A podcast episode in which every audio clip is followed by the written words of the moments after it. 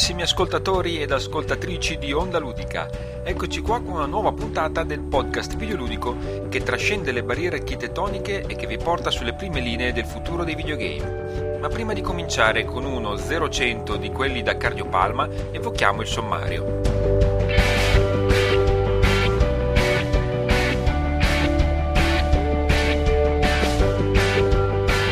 Cominciamo questa puntata numero 4 con un ospite d'eccezione che lavora nel settore dei videogiochi da più di 10 anni e che ha fatto parte di alcuni degli studi di sviluppo più famosi al mondo come Lionhead, Microsoft e Crytek.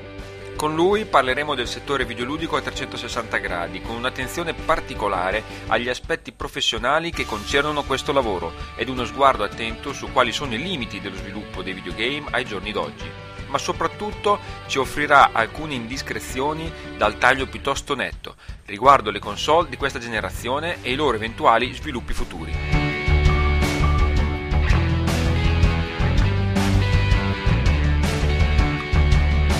Dopo l'inebriante chiacchierata con l'ospite, allenteremo la pressione mettendo Fabio sulla cattedra a cercare di convincere noi sostenitori del videogaming all'occidentale che il genere dei JRPG non è morto, ma ha solo bisogno di un'adeguata spolverata. Ci riuscirà?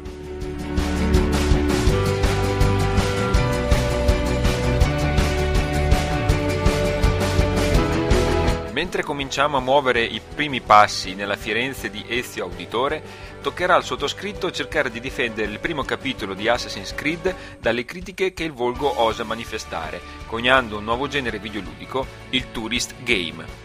Da non perdere il siparietto che vede protagonista stimato Ezio. Spazio infine alle rubriche del Salviamoli dallo scaffale e della posta. Vi consigliamo quali giochi è meglio recuperare dal naufragio e quali forse è meglio buttare a mare, per poi passare a rispondere alle domande di voi fedeli ascoltatori, tra cui scopriamo esserci più di un elemento alquanto bizarro. prima che vi esfoliate i substrati di pelle più profondi dall'impazienza, andiamo subito a cominciare con la presentazione del nostro ospite, effettuata come al solito dal nostro Fabio Auditore.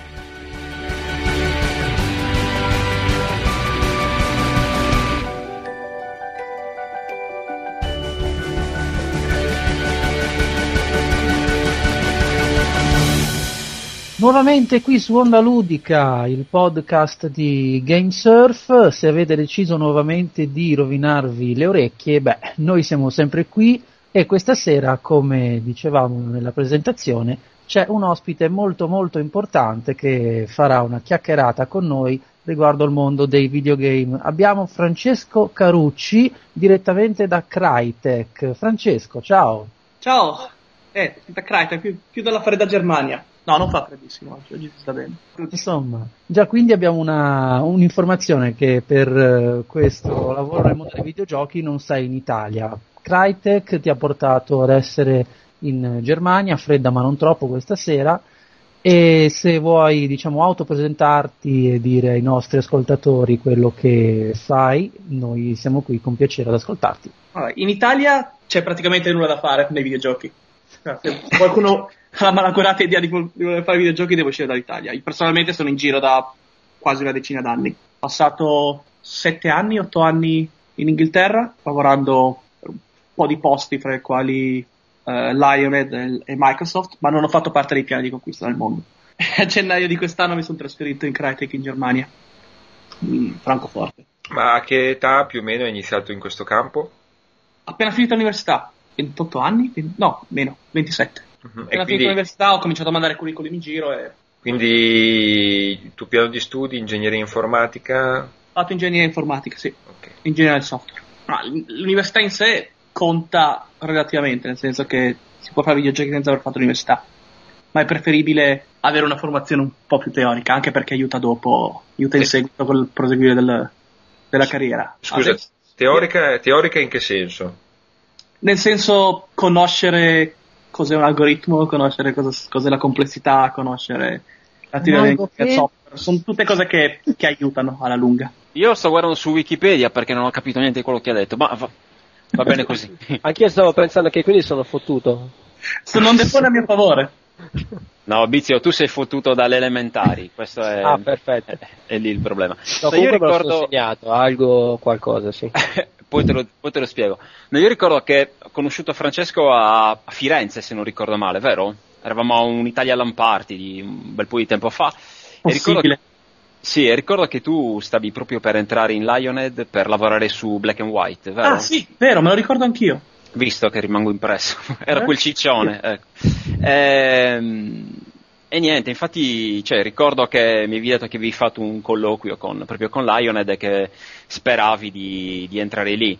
E com'è stato lavorare insieme a quel genio? Eh, alti e bassi come per tutte le cose. No, è stato, stato bello, ho imparato, ho imparato parecchio, ho lavorato su eh, due giochi, ho venduto, tra virgolette, più di 4 milioni di pezzi, vinto un BAFTA che sarebbe il- l'Oscar dei videogiochi. Eh, dal punto di vista professionale è stato bello. Dal punto di vista un po' più personale, diciamo che lavorare per un paio d'anni 12 ore al giorno è un po' meno bello. Ecco, Quindi, insomma, diciamo che non è tutta rose e fiori, no? Non lo è, assolutamente. Se uno pensa all'industria dei videogiochi come quel luogo glamour dove è tutto bello, fiumi di miele, al massimo fiumi di alcol. Ecco, che non è male. Oddio, soprattutto Christmas party. Se uno pensa al mondo dorato non c'entra assolutamente nulla con quello che facciamo. Cioè, ma perché, cosa, qual è la disillusione negli aspetti che uno potrebbe immaginarsi tipicamente del, del lavorare nel mondo dei videogiochi? Che ti fai un culo così. Posso dire così in, in radio? Sì, sì, sì, abbiamo Poi al limite già... lo pippiamo. si lavora tantissimo. Sì, no, ma allora il discorso è tantissimo, lo sappiamo, eh, soprattutto per farsi strada in un settore molto molto ambito, è una cosa abbastanza richiesta e prevedibile, ma quel tantissimo a volte riesce a essere più o meno sopportato a seconda di, di quanto poi è la passione che trascina eh, nel contesto lavorativo. Cioè, Non- questa sparisce oppure Eh, è una, questa è una bella domanda, peraltro. Se non sei appassionato non ci entri neppure. tale è la mole di lavoro? Quindi. Sì. E l'industria dei videogiochi ha un altissimo dropout. Dropout intendo gente che dopo un po' si stanca Mhm. e decide di fare altro. Per- perché? Perché si, lo- si lavora tantissimo, si guadagna poco. Quindi si guadagna poco, tu dici. Circa la Ma a, tut- a tutti i livelli o... Circa, mediamente circa la metà di quello che con la stessa esperienza un programmatore guadagnerebbe facendo software per banche. Mediamente. Quindi capisci che lavori tanto, guadagni mediamente poco.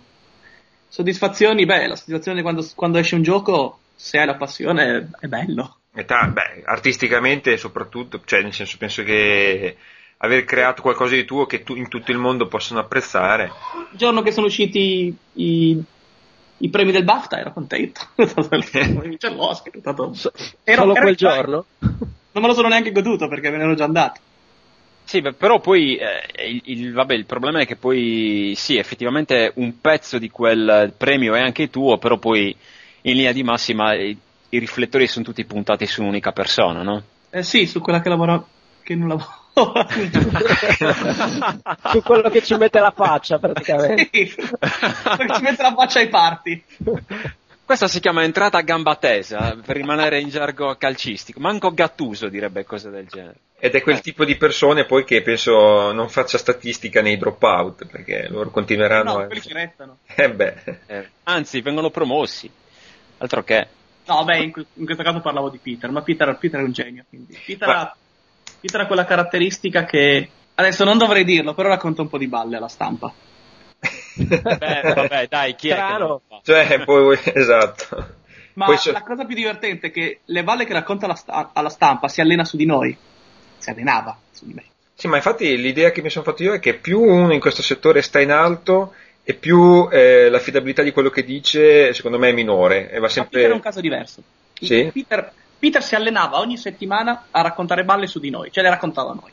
Eh. Ma Peter, Praticamente stai dicendo che vi- sparava a cazzate e vedeva, controllava la vostra reazione? esatto, ogni venerdì fa il, fa il meeting eh, con Lionhead, con, con- con i ragazzi quando, quando ero lì, e racconta le sue. Il mondo vi guarda, il mondo aspetta il vostro lavoro, dovete lavorare di qua, dovete lavorare di là, sarà il gioco più importante dell'anno.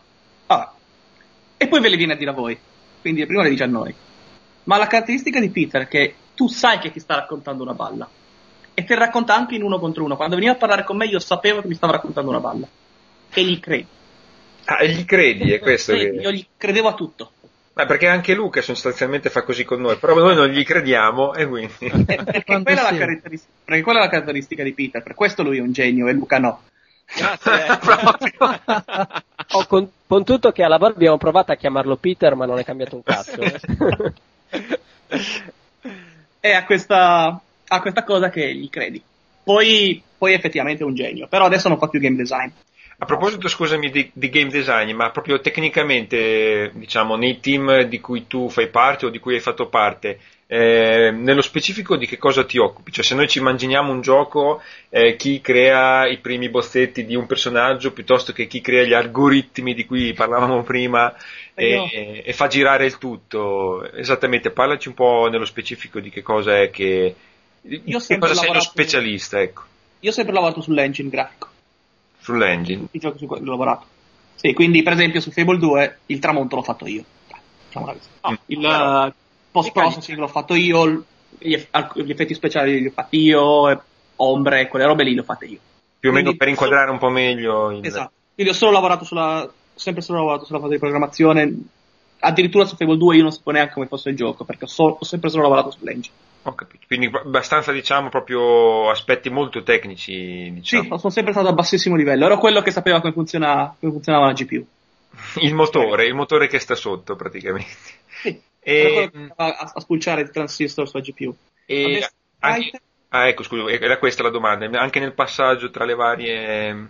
Adesso in Crytek, dopo dieci anni a scrivere shader, mi sono un attimo annoiato e ho detto, sono passato a fare, a lavorare sul, col game team. In realtà adesso non programmo la maggior parte del tempo, programmo un po' perché, perché mi piace comunque farlo, ma gestisco il team di programmazione.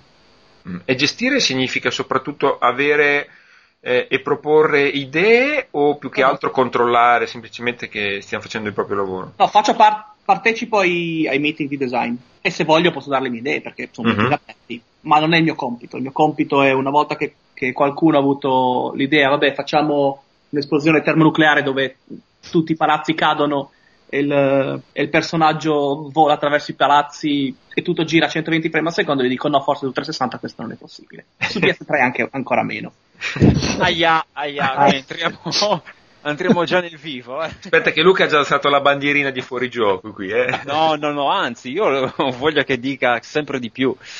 Beh, A proposito è di questo fuori- che poi vogliamo sapere. Sì, comunque sì, sempre 2 a 0, ho sentito in sottofondo. Purtroppo per te sì, è E interista. quindi, eh, lo so, e quindi ero quello, ero, sono tutt'oggi quello che dice no, questa cosa non si fa. Capito. Sono il mister no. Esatto. E poi dal punto di vista dei programmatori insegno ai ragazzi a programmare, a programmare videogiochi. Una bella, un bel impegno. Sì, è la cosa che mi diverte di più. E mi ma- occupo del processo Mm. produttivo, di organizzare il team dei programmatori, ma in realtà non sono su un solo progetto, mi, mi mandano a spasso per l'Europa. Ad esempio, due settimane, no, un mese scorso sono stato a Kiev.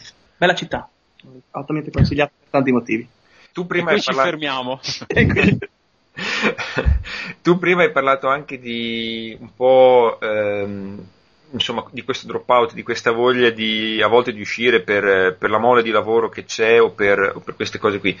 Tu però mi hai detto che il programmare, cioè quindi sebbene si tratti di aspetti molto tecnici, ti piace molto ed è come tua professione, ti piace comunque farlo.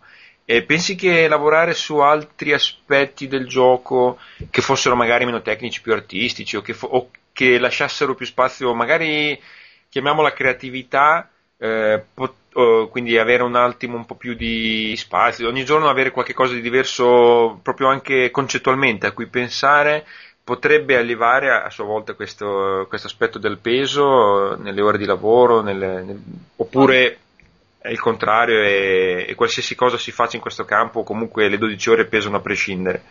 in realtà programmare è creativo di per sé, non- il problema non è tanto sulla creatività. Quindi non è. Programmare o disegnare una texture o scrivere un dialogo sono, sono tutti processi creativi, alla fine produci qualcosa di creativo che è un gioco.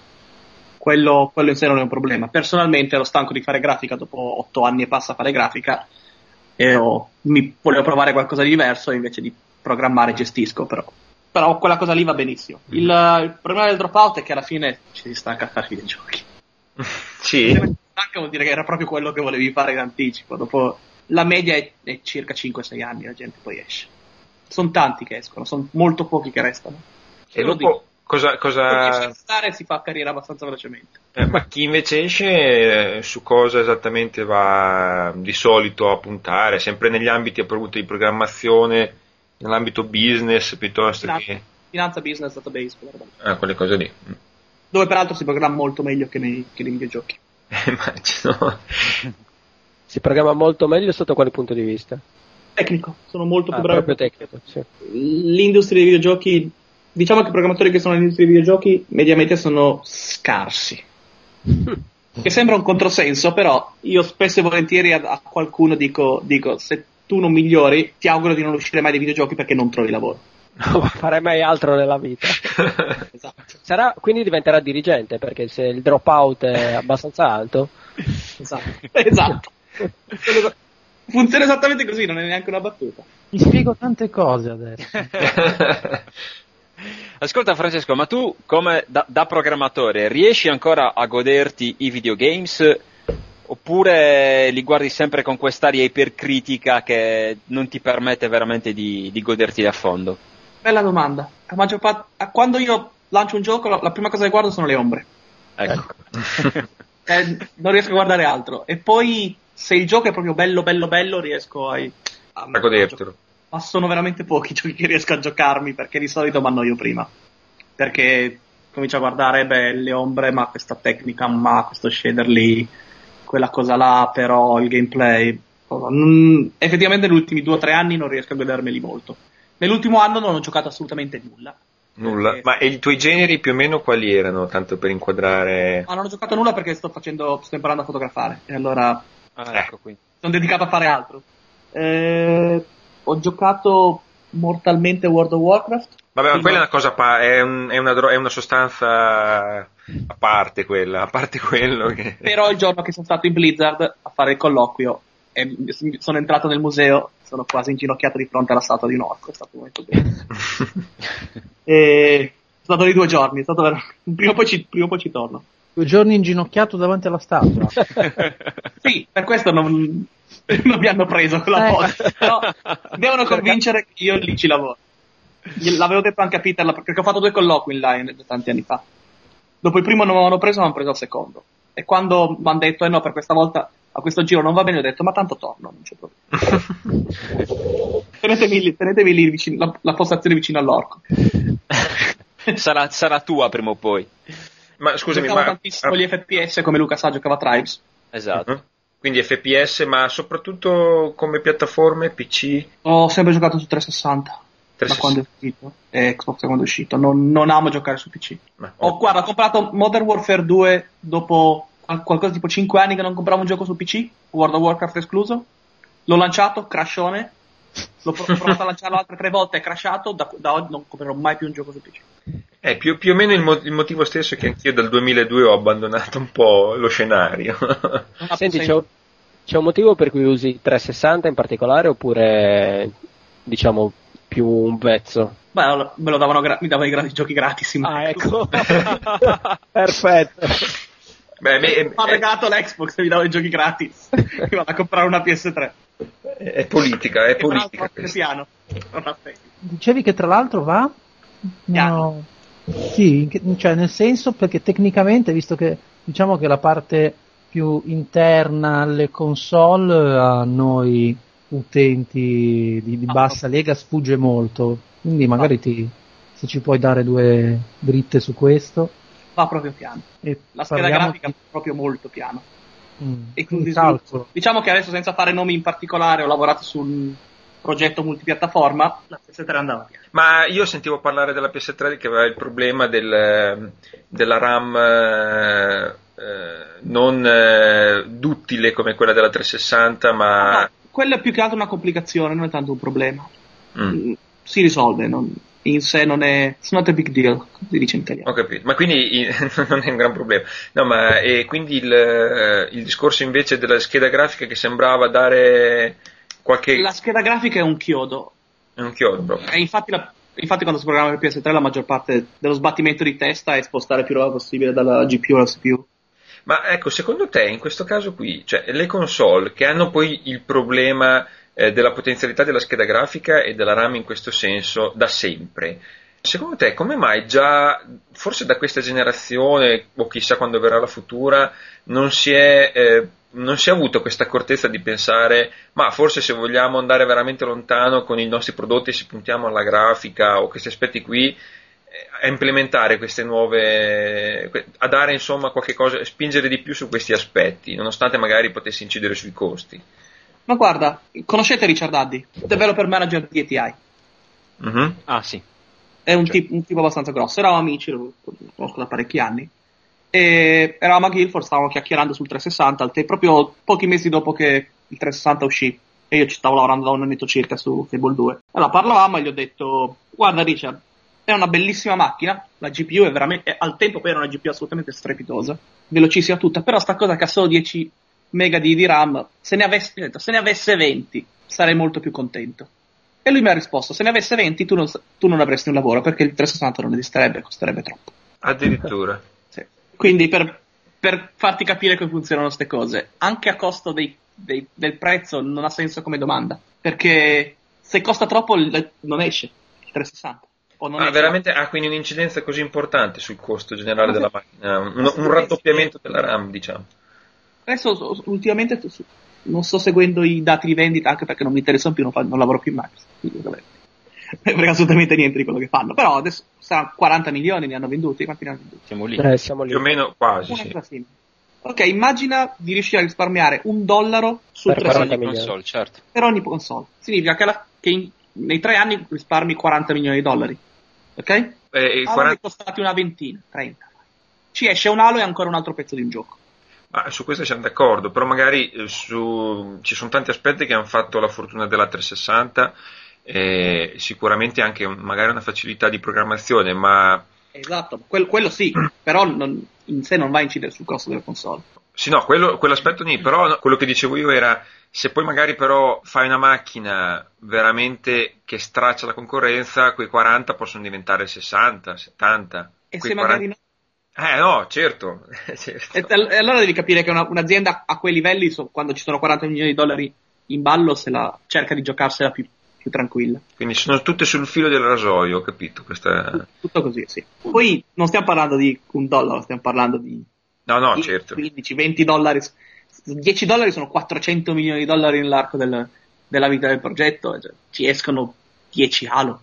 No, no, e ti assicuro, che con, con 10 Halo fanno molto più so, molti più soldi che ad aggiungere 512 mega di RAM alla, alla, console. Sì, abbiamo visto. Anche se ormai effettivamente le, le esclusive, forse proprio per via dei costi, sono sempre più rare, no? Questo non te lo so dire. Ma quindi, so. insomma, eh, sfrutto l'argomento perché in questi giorni magari hai sentito che, oh, oh, questi giorni, mamma mia, da un po' di, di mesi che c'è Valve che sta continuando a dire che su PS3 non ci vanno neanche morti. Fanno benissimo. quando, quando Sono stato in Valve peraltro per un altro colloquio. Ecco. Sembra Adesso dopo questo podcast ti cercheranno. No, vabbè, eravamo rimasti che mi sarei fatto sentire dopo un anno, però adesso. O forse esatto, o forse non ti cercheranno più, il problema è quello. Forse è Sony che ti cercherà per un lavoro. No, sì. non me l'hanno voluto dare, guarda. No, in realtà perché mi hanno offerto di lavorare su SingStar, li ho guardati, gli ho detto Cicci.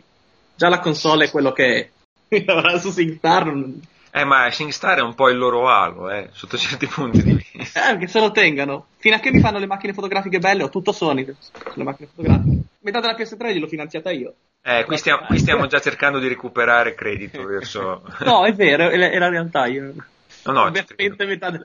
ho veramente comprato un sacco di roba di macchine fotografiche. Ascolta Francesco, ma dal tuo punto di vista di esperto, qual è ehm, il, il settore, diciamo, comunque quello che eh, nei videogames ti sembra che eh, è sviluppato al momento con eh, più leggerezza o con meno eh, spreco di risorse. Faccio un esempio, l'intelligenza artificiale non sembra che stia facendo dei grossi progressi. L'intelligenza artificiale in sé è un, è un concetto ampio, diciamo che non, esiste, non esiste proprio il concetto di intelligenza artificiale, ma quello è un discorso larghissimo. Il software in generale. C'è un grossissimo problema nel, nell'industria dei videogiochi ed è un problema diffusissimo che l'industria dei videogiochi come industria non capisce che i giochi non sono più sviluppati nella cantina di un palazzo da 10 persone, ma sono sviluppati da 150 persone in palazzoni gro- grandi e grossi. I processi di sviluppo che funzionavano con 4-5 persone non funzionano più con 150. No, perché mi sembra che Francesco diceva una cosa molto interessante su Modern Warfare, no? Ah sì, stavo dicendo che Modern Warfare, ad esempio, dura 4 ore. E il motivo per il quale dura 4 ore è perché non hanno avuto il tempo materiale di, di produrre più storia, più asset, più livelli, a quel livello di qualità che è altissimo. Tutto quello che ho visto giocato da altri perché il mio crashava. Ah, ecco. in futuro il mercato non si accontenterà di 4 ore di, di gioco, ne vorrà 8, la media è circa 10. Però produrre 8 ore di gameplay significa produrre il doppio delle texture, il doppio dei modelli, il doppio dei livelli e, e capisci che qui il, il collo di bottiglia non è, non è più la prestazione del- della macchina, è come il team è organizzato e quante texture riesce a produrre in una giornata, ad esempio, quanti modelli Eh, e a quale livello di qualità. Quindi quando guardi un gioco, la qualità di quello che è su schermo non dipende dalla- dagli algoritmi, dall'engine, dalla capacità della, dalle capacità della macchina. Sono- questi fattori sono quasi del tutto irrilevanti. Il quasi serve per indicare che non sono completamente rilevanti, un po' contano, ma, ma poco. Que- la qualità di quello che vedi sullo schermo dipende in larghissima parte dal- da come il team è organizzato e da quanto è produttivo. Ma sempre parlando di questo, il discorso eh, PS3 al Blu-ray, Xbox 360, DVD, meno capacità del supporto, anche questo è irrilevante per eh, il gioco. Sono discorsi da, da bar dello sport. Ah, ok. Contano quasi nulla. Fabrizio, sempre a parlarmi di Blu-ray, vattene via. Mai detto, guarda. Non conta quasi nulla perché il, Blu- il Blu-ray sì, ci puoi mettere più roba, ma poi devi raddoppiare i dati perché il, il sync time è basso, il transfer rate è basso, quindi alla fine non conta nulla. Ma non, con- ma non solo il Blu-ray, non conta nulla il fatto che il 360 vada, vada più della, della PS3. Alla fine conta poco o niente. Quello che conta per la qualità di un gioco è come il team è organizzato, il, il suo processo produttivo. Ascolta, di quello che stai producendo in questo momento cosa ci puoi dire? Che dovrebbe essere, per inciso, un gioco che inizia con la C e che finisce con un 2. Ti posso dire che non è un gioco che inizia con la C e finisce con un 2. Bene, ottimo. Sono già passati al 3. Ma inizia con la C. Almeno inizia con la No, C. non, non sono assegnato ad un team solo, sono, vado in giro dove serve. Bene. Mi usano più o meno per insegnare alla gente a programmare e per eh, migliorare il processo produttivo dell'azienda e di come Crytek scrive i, video- scrive i giochi e scrive il software. Mi usano per questo. Mi usano, sottolinea. No, io mi faccio usare volentieri per questo, a me piace. Ti prostituisci, diciamo. Ascolta, a proposito di, di- di prostituzione, i, i- i guadagni di, di un, eh, di un programmatore del tuo livello, senza dire esattamente la cifra esatta, La busta paga. ovviamente non lo vogliamo sai, il fisco ci ascolta, però, Tanto mi tolgono tutto, mi tolgono tutto in busta paga, quindi quindi, quanto gli pare. Eh, si vive bene. Non- ho abbastanza soldi per comprarmi una macchina fotografica digitale, non ho abbastanza soldi per andarmene in giro. Aspetta, reflex o... Ho una Sony A900. Insomma, E, e Peter con Non ho i soldi per andare, per andare a fare i viaggi e usarla. Quindi non ho neanche il tempo in realtà. No, Peter, con che macchina veniva a lavorare in Lion? No, dice, chiedeva Peter invece quanto, che aspettativa di, di vita, di, di guadagno. Ieri Lei- arrivano in Porsche Eh, beh. Ecco. e hanno delle bellissime mogli, quindi credo che abbiano i soldi. Solo, Quindi- solo, solo loro, quindi, probabilmente. Sì. ecco, quindi sono il tuo punto di riferimento, quello che No, vorrei fare da grande. bellissima, però non l'ho conquistata con i soldi, altrimenti... Quindi Ok. diciamo che loro hanno abbastanza soldi per eh, portare te con la tua macchina fotografica e fare a loro le foto. Teoricamente sì, ma non lo fanno. Ho fatto una foto agli Yearly con, eh, con Katzenberg di DreamWorks qualche giorno fa, quindi e faccio anche il fotografo ufficiale di... Ma in quanto, scusami, a- ad ambiente di lavoro, quei classici che ci vengono proposti come i luoghi classici di sviluppo di videogioco, cioè questi open space con eh, le sale da biliardo, il canestro da basket, la sala relax, le prostitute che entrano ogni tanto, queste cose qui. Prostitute escluse più o meno sì. più o meno c'è ancora tutto, ma ha una valenza tutto, cioè aiuta veramente a, al tipo di lavoro che si, che si effettua oppure è solamente un motivo con il quale chi gira in Porsche riesce a girare in Porsche invece che... che no, aiuta. Eh, aiuta.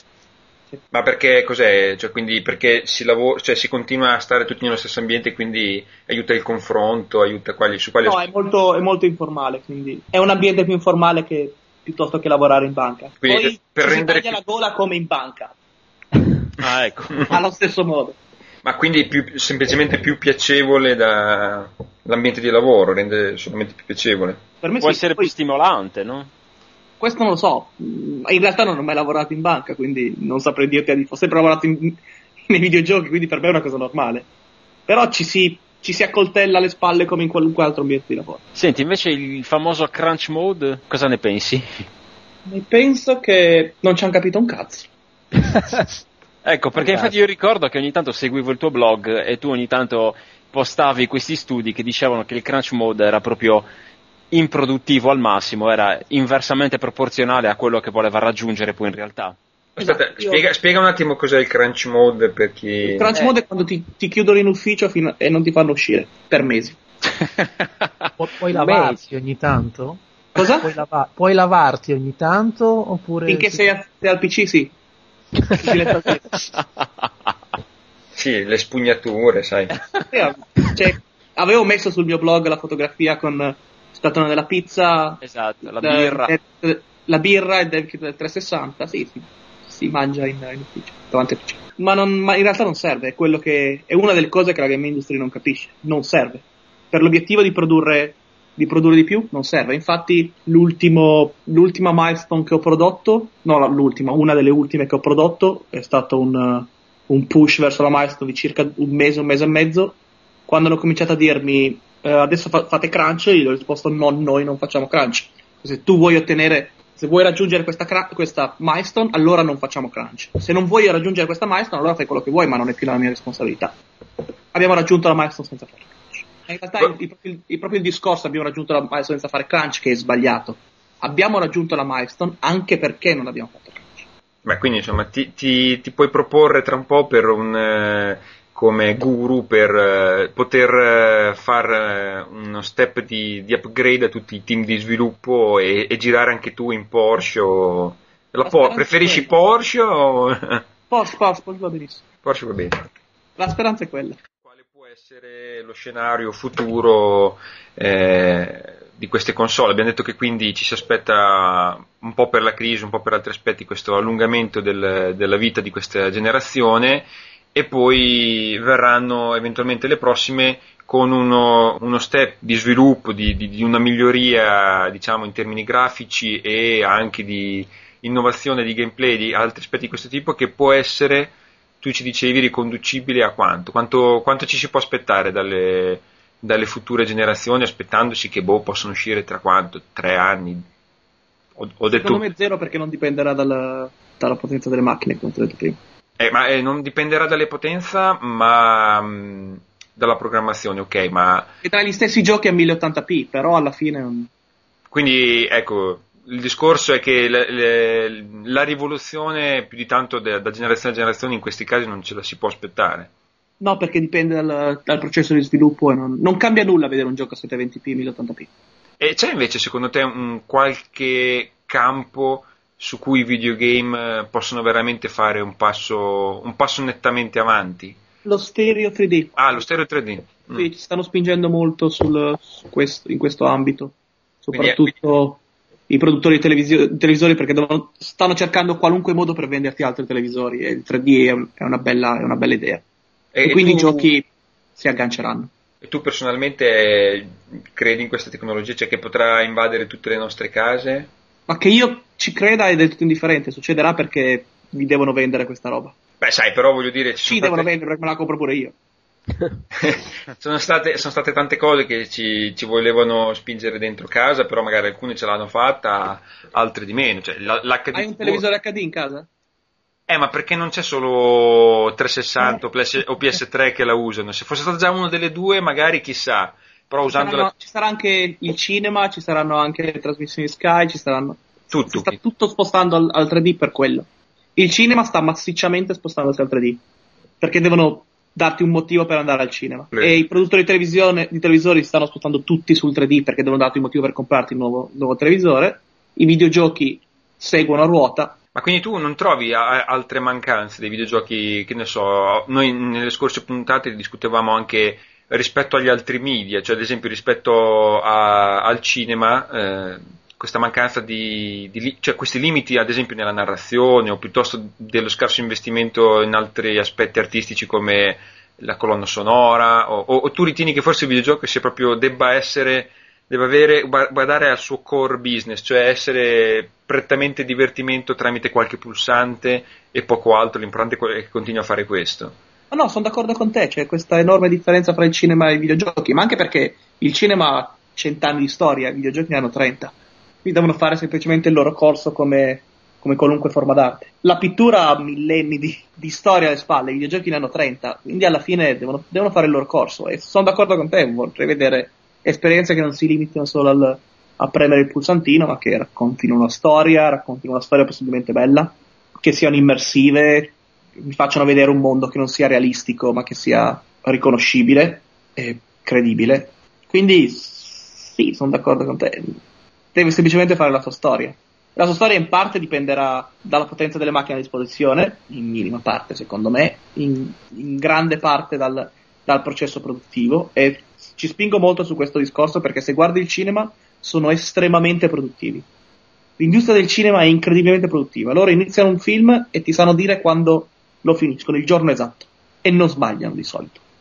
Sono, sono mostruosamente precisi e sono mostruosamente produttivi. Sanno dire i costi senza sbagliare di tanto.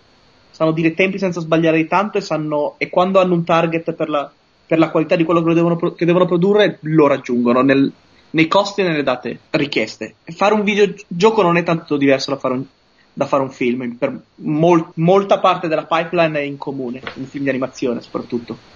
Però loro ci riescono e noi no. Perché? Perché noi siamo un'industria sostanzialmente giovane. Ma Ah, questo, scusami, questo processo di rinnovamento produttivo, secondo me a questo punto può venire da due parti.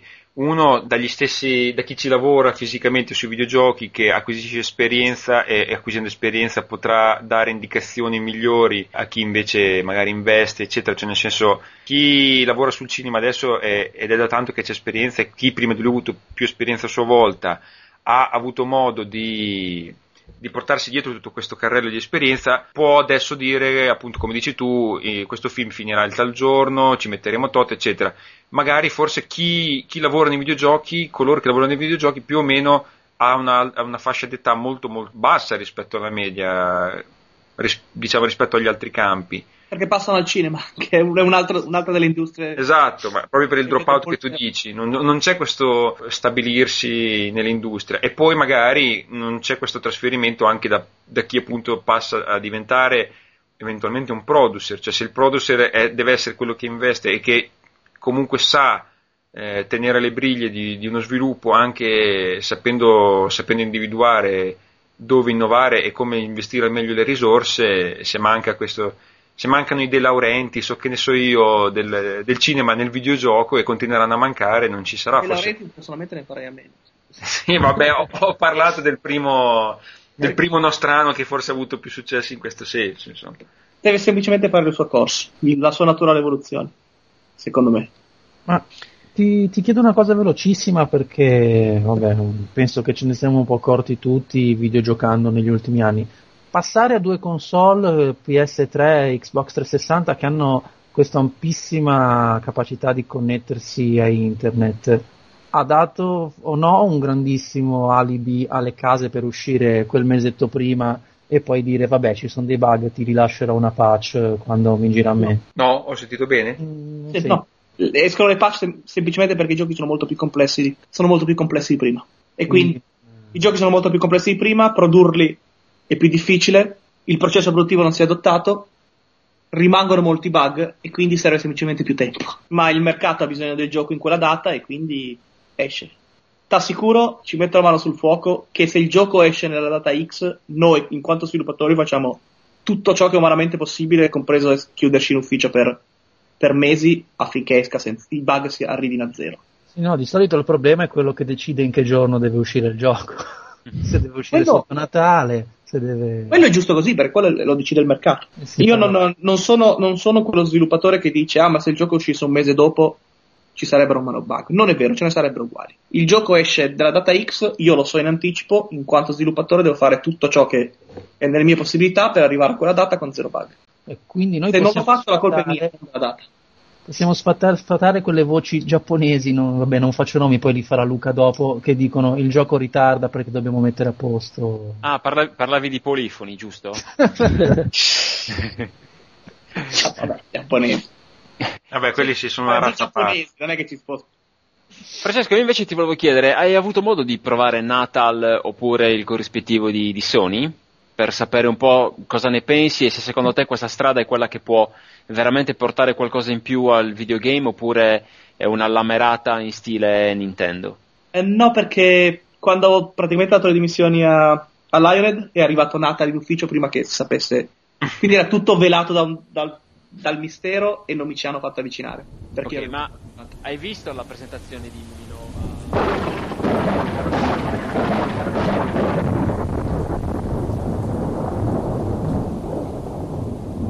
Cari ascoltatori, ci scusiamo, ma per motivi di sopravvivenza fisica dei soggetti coinvolti siamo stati costretti ad oscurare alcune indiscrezioni.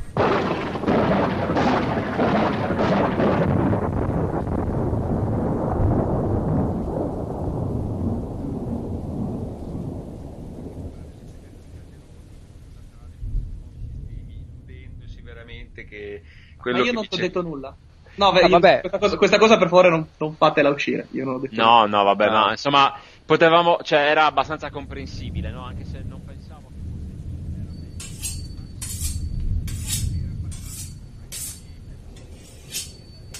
Mentre in lontananza si odono i preparativi per l'accoglienza del nostro ospite da parte di qualche datore di lavoro, noi torniamo alla discussione, prestando particolare attenzione alle prossime rivelazioni alquanto piccanti.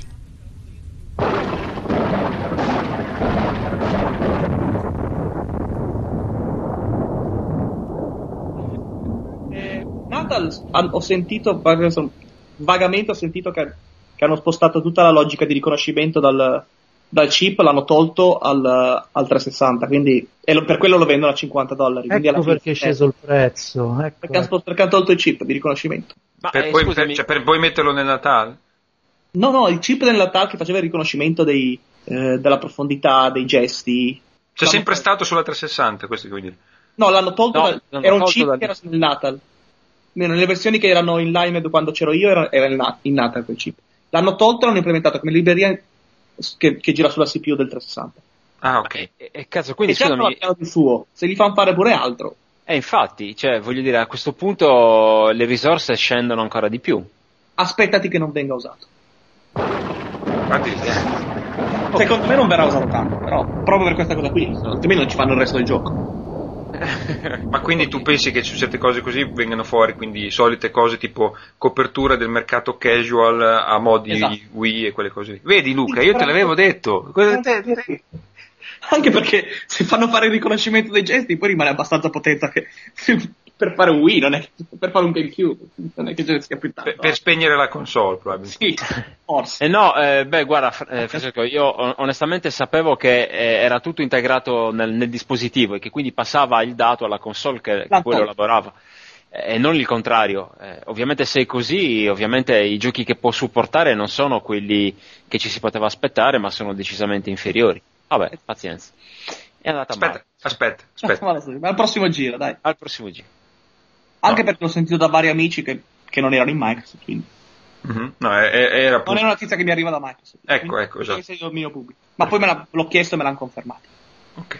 Quindi dato per assodato che eh, questi nuovi sistemi copriranno, copriranno più magari la parte casual del- de- dell'utenza console, eccetera, dato che ci- tu ci dici che le, le particolari o le lievi limitazioni delle macchine l'una rispetto all'altra eh, non, non- non sono quello che fanno la differenza in tutta l'attività di, di produzione, di sviluppo di videogiochi e dei videogiochi quando ci troviamo di fronte alla, alla TV, Ma allora, la, la Microsoft, Sony e vabbè, se vogliamo eh, rimettere in gioco anche Nintendo o se proseguirà per altre strade non si sa, ma che cosa possono realmente fare a questo punto per, eh, per fare la differenza? Si tratta davvero solo tutto di marketing? O...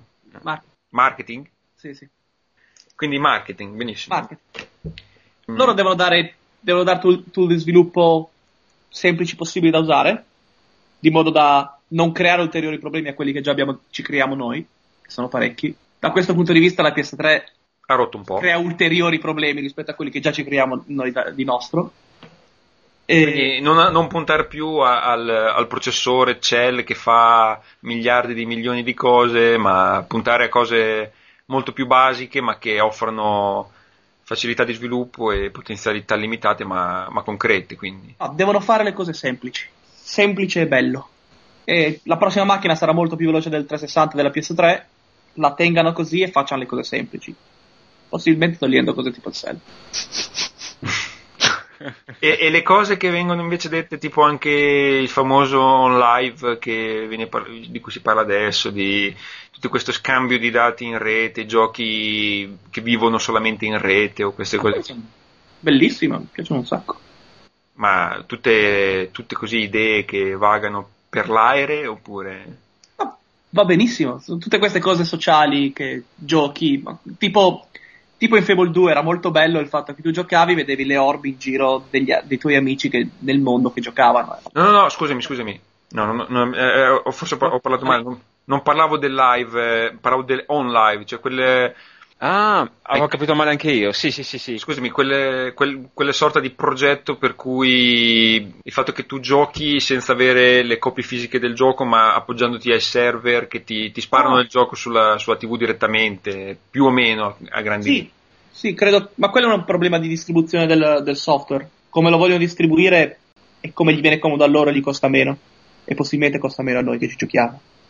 Ma al di fuori, de- cioè, quindi vabbè, il digital delivery potrebbe diventare futuro non tanto in là, ma addirittura avere il gioco completamente, in- tra virgolette, in streaming praticamente. Ah, eh, non sono un grande fan.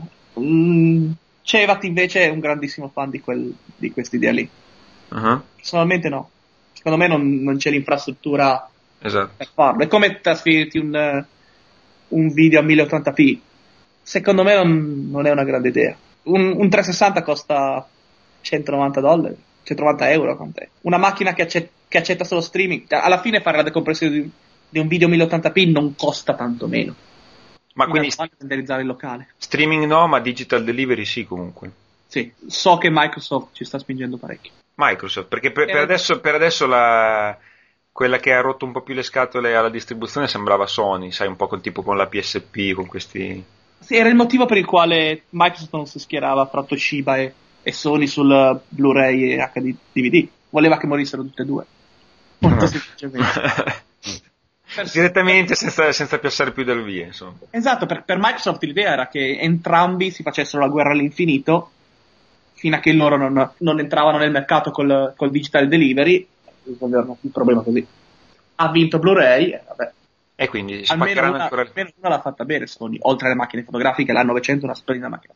Eppure a me, guarda, c'è chi mi dice che se devo proprio farmi una reflex non, non uscire fuori dai canoni di Canon e Nikon perché altrimenti, altrimenti sono un eretico. Eh, ma c'è anche, c'è anche chi dice che Nintendo fa, belli- fa bei giochi, ma tu gli credi? Vabbè, adesso non voglio, non voglio spingere su... Una cosa su- velocissima. E dimmi che devo Ah, scappare. Sì, Fran, una cosa velocissima. Consiglieresti a qualcuno, a un ragazzo che sta uscendo dall'università di tentare nel mondo dove lavori? No. No, perfetto. Eh? Ma per un motivo, per- perché, perché la- i videogiochi continuano ad essere una sua passione, continua a divertirsi, magari facendo soldi in altro modo, fru- mh, sfruttando la prostituzione, eccetera, oppure proprio perché mh, non c'è storia, non, non ce la si può fare. No, no, no, no, perché per il discorso di prima, se, se sei tanto bravo puoi fare tanti soldi facendo, facendo altro. Se hai la passione di fare videogiochi, ce la fai, non è difficile. Se ci sono riuscito io, ci riuscire un po' chiunque. No, un- un'ultima, un'ultima domanda tecnica, scusami, visto che tu ci hai detto che ti fanno, ti mettono ad, a, a levare anche le nuove leve, insegni un po' anche eh, sotto certi aspetti la programmazione.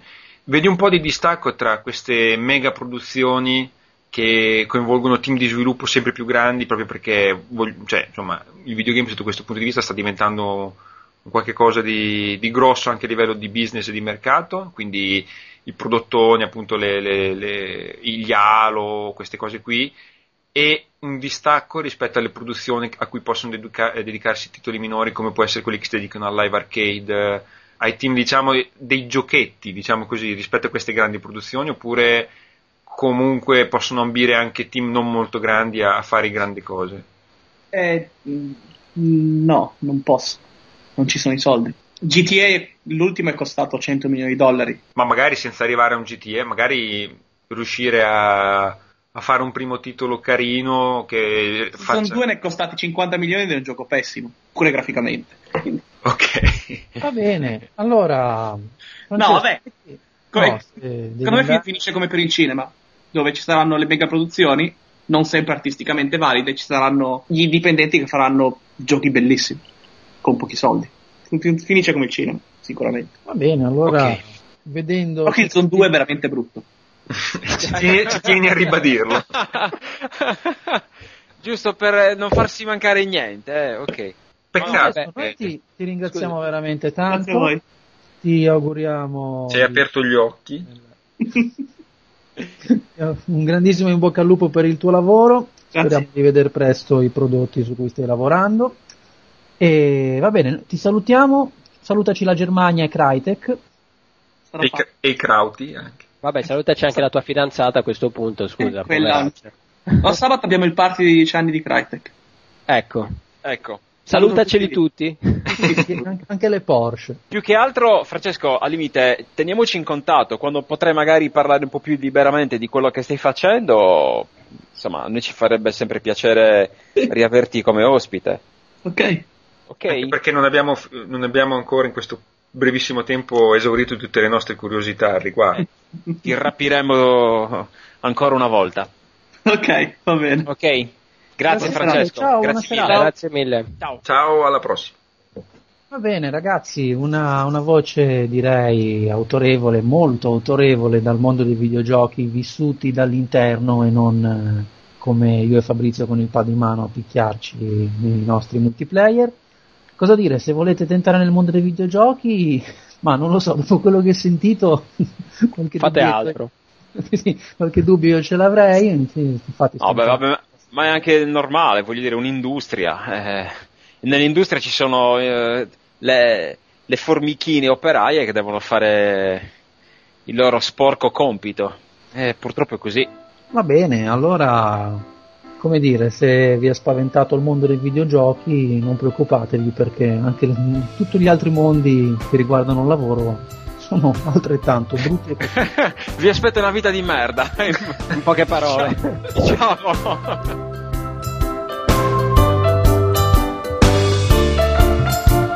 Rimango ancora un altro autunno al massimo che cosa mi costa aspettare che spiova? C'è sempre di peggio dietro l'angolo. La guardia giurata, il secondo pilota, il ladro di ortiche, il vicequestore. Pagami, ci vuol poco a scordarsi da dove eri partito e per cosa ora pagami, non ha senso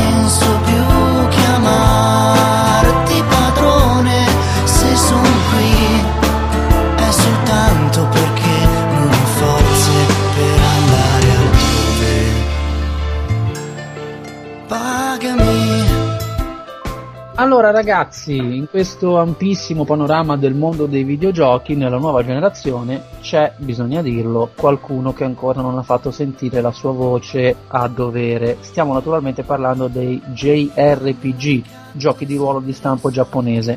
Mentre sulla vecchia Play 2 e sulla Play 1, per non parlare anche delle console a 16 e 8 bit, c'era un grandissimo numero di titoli non solo in gran quantità ma anche in grande qualità che riuscivano a far vibrare le corde dei giocatori qualcosina si è effettivamente perso. E mentre aspettiamo Final Fantasy XIII, i titoli che si sono visti nei negozi non hanno forse particolarmente fatto sentire la bellezza che questi giochi ci avevano abituato. Abbiamo un grandissimo esperto di JRPG che è Luca, che li ama tantissimo, vero Luca? Ah, sì, proprio tantissimo. No, ma guarda, secondo me hanno fatto vedere effettivamente la loro qualità. Nulla. Brava. Vabbè, io mi alzo, me ne va. Ciao. No, dai, scherzo. no, no. scherzo. No, diciamo che se ci vogliamo un attimo riattaccare al discorso che si faceva prima con eh, Francesco, Francesco quello più bello, non il nostro Romagnoli, sto scherzando. No, no, è vero, è vero.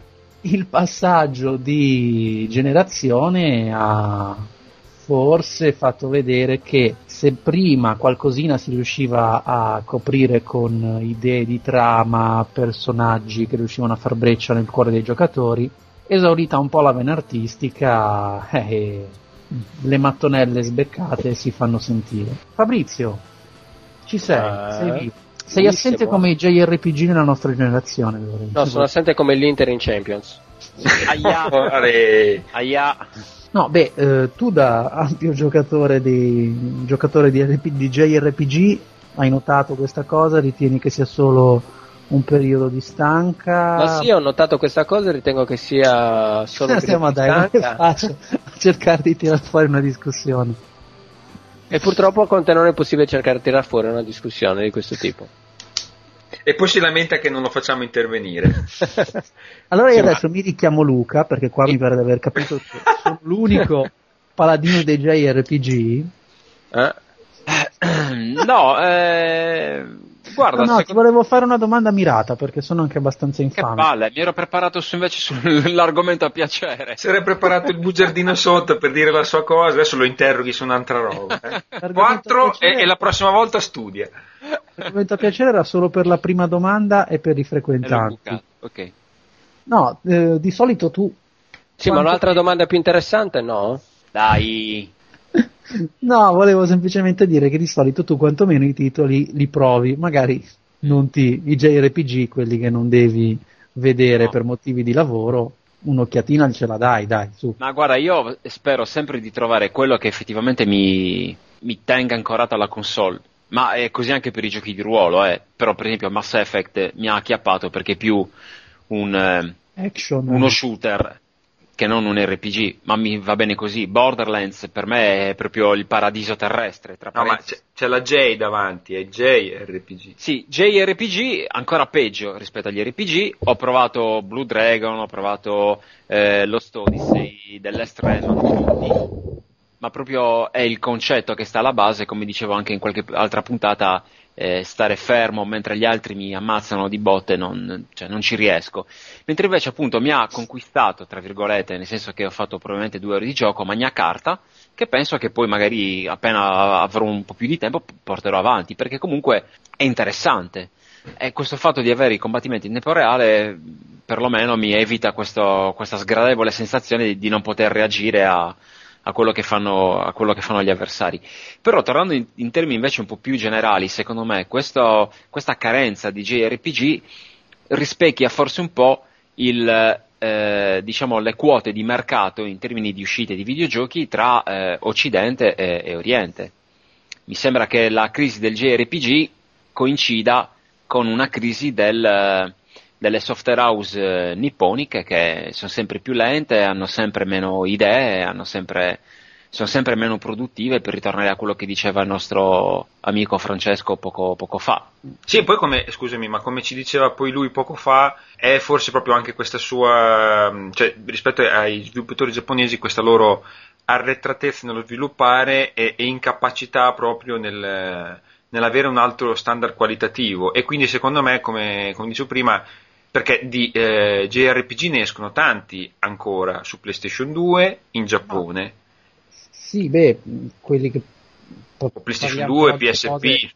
Estremamente... Vabbè, se mi parli di PSP diciamo che il 90% di quello che si vede sono remake, quindi... Sì, sai, sì. Però, sai, il fatto che in Giappone venda e che continua a creare un giro di, di soldi e che quindi gli sviluppatori continuino a campare su quello, eh, evidentemente pone un eventuale ulteriore freno allo sviluppo di prodotti che invece potrebbero sfondare più a livello internazionale. Adesso Eh, bisognerà, no- bisognerà vedere cosa faranno in Final Fantasy, eccetera, ma non ci sono grandissime aspettative rispetto a quello che era invece un passato. In passato il Giappone imponeva i suoi prodotti perché erano quelli forse anche di qualità migliore, se tu anche non accettavi molto le idee artistiche che c'erano di dietro, i pupazzetti, piuttosto che i combattimenti, anche il gameplay, i combattimenti eh, a, a turni, eccetera, però quello era la summa e, e- e te lo facevi un po' anche piacere, tutto sommato.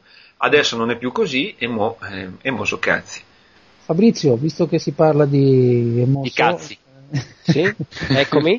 no, stavo, stavi, sembra che stavi dicendo qualcosa? Eh, sì, che mi cola il naso. No. Dai. Domani, domani lo zio Luca ti sculaccia. No, no, vabbè, mm, tu lo sai che io ho una profonda avversione per eh, i GDR, gli RPG, i JRPG, gli action RPG, tutto quello che finisce con PG. Stavo, parte stavo pensando che ormai stavi elencando tutti i generi videoludici, FPS. An- an- anche per Anche quelli. Perugia praticamente. Esatto. Quindi io onestamente non riesco a, a vederci la bellezza in un gioco del genere, pallosissimi, secondo me, dove devi stare lì ore ed ore ed ore per vedere un cretino che si muove da una casellina all'altra, che fa crescere l'erba nel suo campetto, che poi viene distrutta da un altro cretino che arriva da una- un'altra landa desolata. Eh, lo distrugge perché dice io sono in una landa desolata, tu hai l'erbetta nel tuo campetto, brutto bastardo. Esatto. No, beh, ti- ti volevo chiedere una cosa perché proprio con te qualche tempo fa si parlava di, di Ace Combat e del fatto che oltre ad avere un, un bel gameplay avessi anche diciamo una trama che quantomeno fosse in grado a legare le varie, le varie missioni. Ecco, di solito i JRPG o gli RPG hanno basato tantissimo sulla capacità di fare trama, una trama che magari ti faceva no, guardare un po' meno qualche... Sì, eh, sicuramente è, una- è un aspetto molto interessante del genere, a parte gli scherzi. Eh, il problema è che è proprio il sistema di gioco che non riesce a, come dire, a prendermi. Cioè non, eh, mi annoia terribilmente proprio il, sistema di gioco alla base di un qualunque GDR. Troppo lento per, eh, per appassionarmi, onestamente. Ma Non- quindi non più, cioè, meno, meno partita di scacchi, diciamo, perché sì, io capisco perfettamente che l'action eh, sia più adrenalinico, ma quello che ho sempre trovato di appassionante nel eh, gioco di ruolo giapponese è i turni, quindi io non amo tantissimo i giochi di ruolo in stile giapponese più action. Sì, alla front Perché- mission per intenderci. Eh, esatto, ecco, guarda, mh, uno dei titoli che ho patito tantissimo a sentire che diventerà action, quindi è proprio, diciamo, questa, la fase strategica, lo studio, come potrebbe essere, se mi passate un paragone un po' azzardato, un Civilization, dove la strategia è tutto, però condito anche con un po' di trama. Questo secondo te proprio non, non- non ti... Tu No. sei più per il front mission nuova, nuova edizione, quindi quello action dove si combatte. Ma ehm, onestamente sì, cioè non eh, riesco ancora ancora a comprendere un- perché stai? Sto piangendo. Ah, stai piangendo, scusa. Non si capisce quando ridi e quando piangi. Con te piango e basta. Ecco. E quindi, capito? Sì, eh, boh, a me personalmente piacciono tutti e due, però tu, tu, Francesco che, che passi le tue ore a regolare i valori delle gomme su Forza Motorsport, no? Ma è un, luogo, è un luogo comune, non solo su questo, sicuramente, su tanto altro. No, eh, boh, io contesto un po' questa. Quando tu hai detto prima che di punto di forza i JRPG hanno anche e soprattutto il, appunto la storia e, e il legare molti aspetti nella storia. Forse il legare in parte può essere, però io forse è una cosa che soprattutto da quando ormai avevo finito di spendere i miei boh, 14, 15, 16 anni, più o meno quell'età lì, eh, ho proprio iniziato a sentire come pesante le, le, caratterizzazioni e le storie di stampo giapponese, nel senso, anche se non sono deformed, i bamboccini, adesso utilizzo termini un po' gretti, però è così, i bamboccini, i, i personaggi comunque con la tipica tipologia giapponese, finché uno insomma viveva di, di fumetti, di cartoni magari, o comunque sta, avevi da poco abbandonato quelle, quelle cose lì, accettavi la cosa infantile e, e, tutto il resto perché comunque i disegni erano molto belli, la grafica come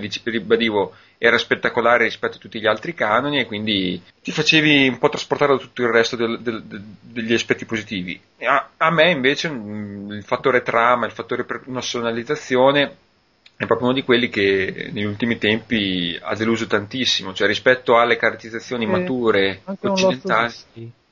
Ecco, adesso, ad essere sincero, Lost Odyssey, su non posso dire granché perché ancora eh, non, l'ho, non, l'ho, cominciato, perché eh, me lo sono diciamo, mantenuto come punto focale a cui dare l'ultima speranza al genere, diciamo così, nel senso che quando ho visto finalmente una caratterizzazione un po' più adulta, qualche cosa che potesse attrarmi anche da quel punto di vista lì, ho detto vabbè, forse questo può essere quello da tenersi e da, e, e da coltivare con attenzione, però è nato poi il secondo problema, oltre alla, alla caratterizzazione giapponese, qual è? Avevo preso prima di quello, eh, visto che era rimasto un attimo lì a farmi un po' le polvere, Blue Dragon. Ecco, Blue Dragon e ovviamente in quanto a trama e caratterizzazione non mi aiutava perché no, bamboccini, doppiaggio. È andato proprio a prendere diciamo, un, un, gioco che voleva effettivamente riportare sulla nuova generazione tutte le basi vecchie, classiche. certo, certo. Però ti dico che sia Blue Dragon che siano comunque que, mh, mm, i JRPG in generale, non è neanche che in certi momenti non sappiano prendermi. Adesso tralasciando che mi, mi piglia l'angoscia e mi devo calare le sostanze più illegali possibili per farmi sopportare i dialoghi veramente voglio mamma cosa ti ha fatto male la zanzara? Ti appunto. Oh poverino ti vado a prendere l'erbetta per curarti o queste cose qui l'erbetta per curare. mi aberrano cioè sì veramente soprattutto forse i dialoghi sono la cosa più aberrante e che rende ancora più lenta il genere secondo me. Eh, vabbè però al di fuori di questo quello che mh, poi magari in un certo momento riesco a godermi perché quello che forse mi cattura ancora del genere è la sua componente RPG, cioè togliendola al J, RPG, cioè il fatto della crescita del personaggio, quelle cose che quando un po' ti, fai, ti lasci prendere effettivamente ti, ti entrano in circolo, no? quindi devo aumentare, vado alla ricerca de, delle nuove armi, di nuovi punti esperienza, ma sì, alla fine facciamoci anche qualche combattimento in più perché almeno aumento mie, dice, i miei punti, però mentre lì per lì la cosa mi, ti fa prendere, eccetera, rispetto a tutti gli altri giochi, basta un attimo in cui tu lo appoggi sullo scaffale, in cui tu lo togli dalla console e metti su qualche cos'altro, lasci passare uno o due giorni che il gioco non lo, almeno io personalmente faccio una fatica enorme a riprenderlo, perché rispetto agli altri non c'è, fa- c'è questo peso, questa fatica di dire, di pensare, non so, prendo un Oblivion, che vabbè è comunque anche quello un RPG, e comunque vabbè è action, però ha molte componenti a sua volta lente, se vogliamo, perché certe missioni si ripetono, certe cose si ripetono, eccetera.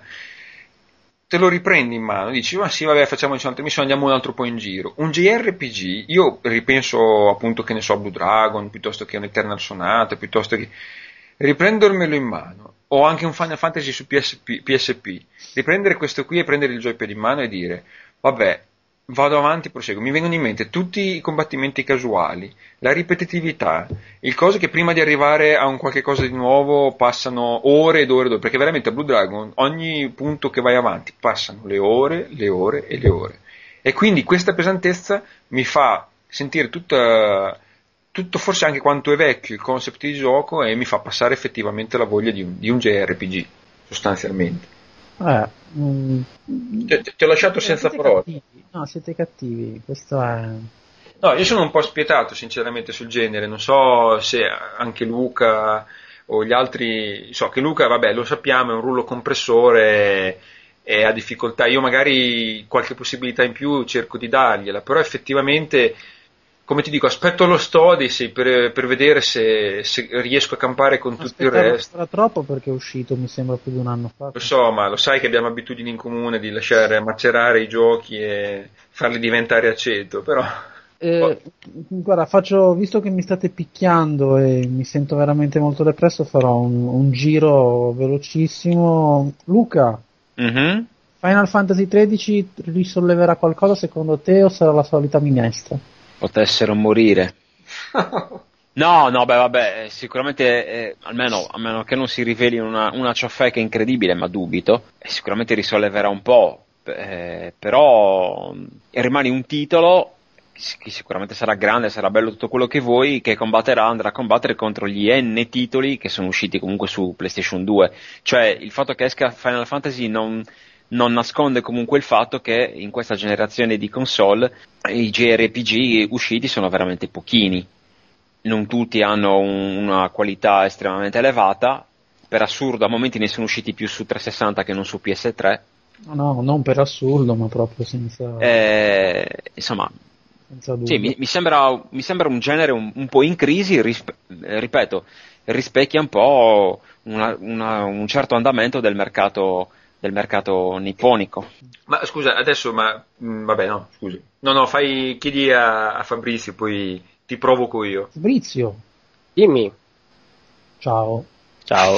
Siamo Tutto su Onda bene? Ludica, il podcast ufficiale di Games sì, ho presente. Sai Final Fantasy? Eh, sen- l'ho sentito sì. nominare. Ah, magari Io hai sì. visto, hai visto il film, magari. Sì? Eh, lo sapevo. No, No, credi che Perché no? possa essere... no, non lo so, non l'ho visto.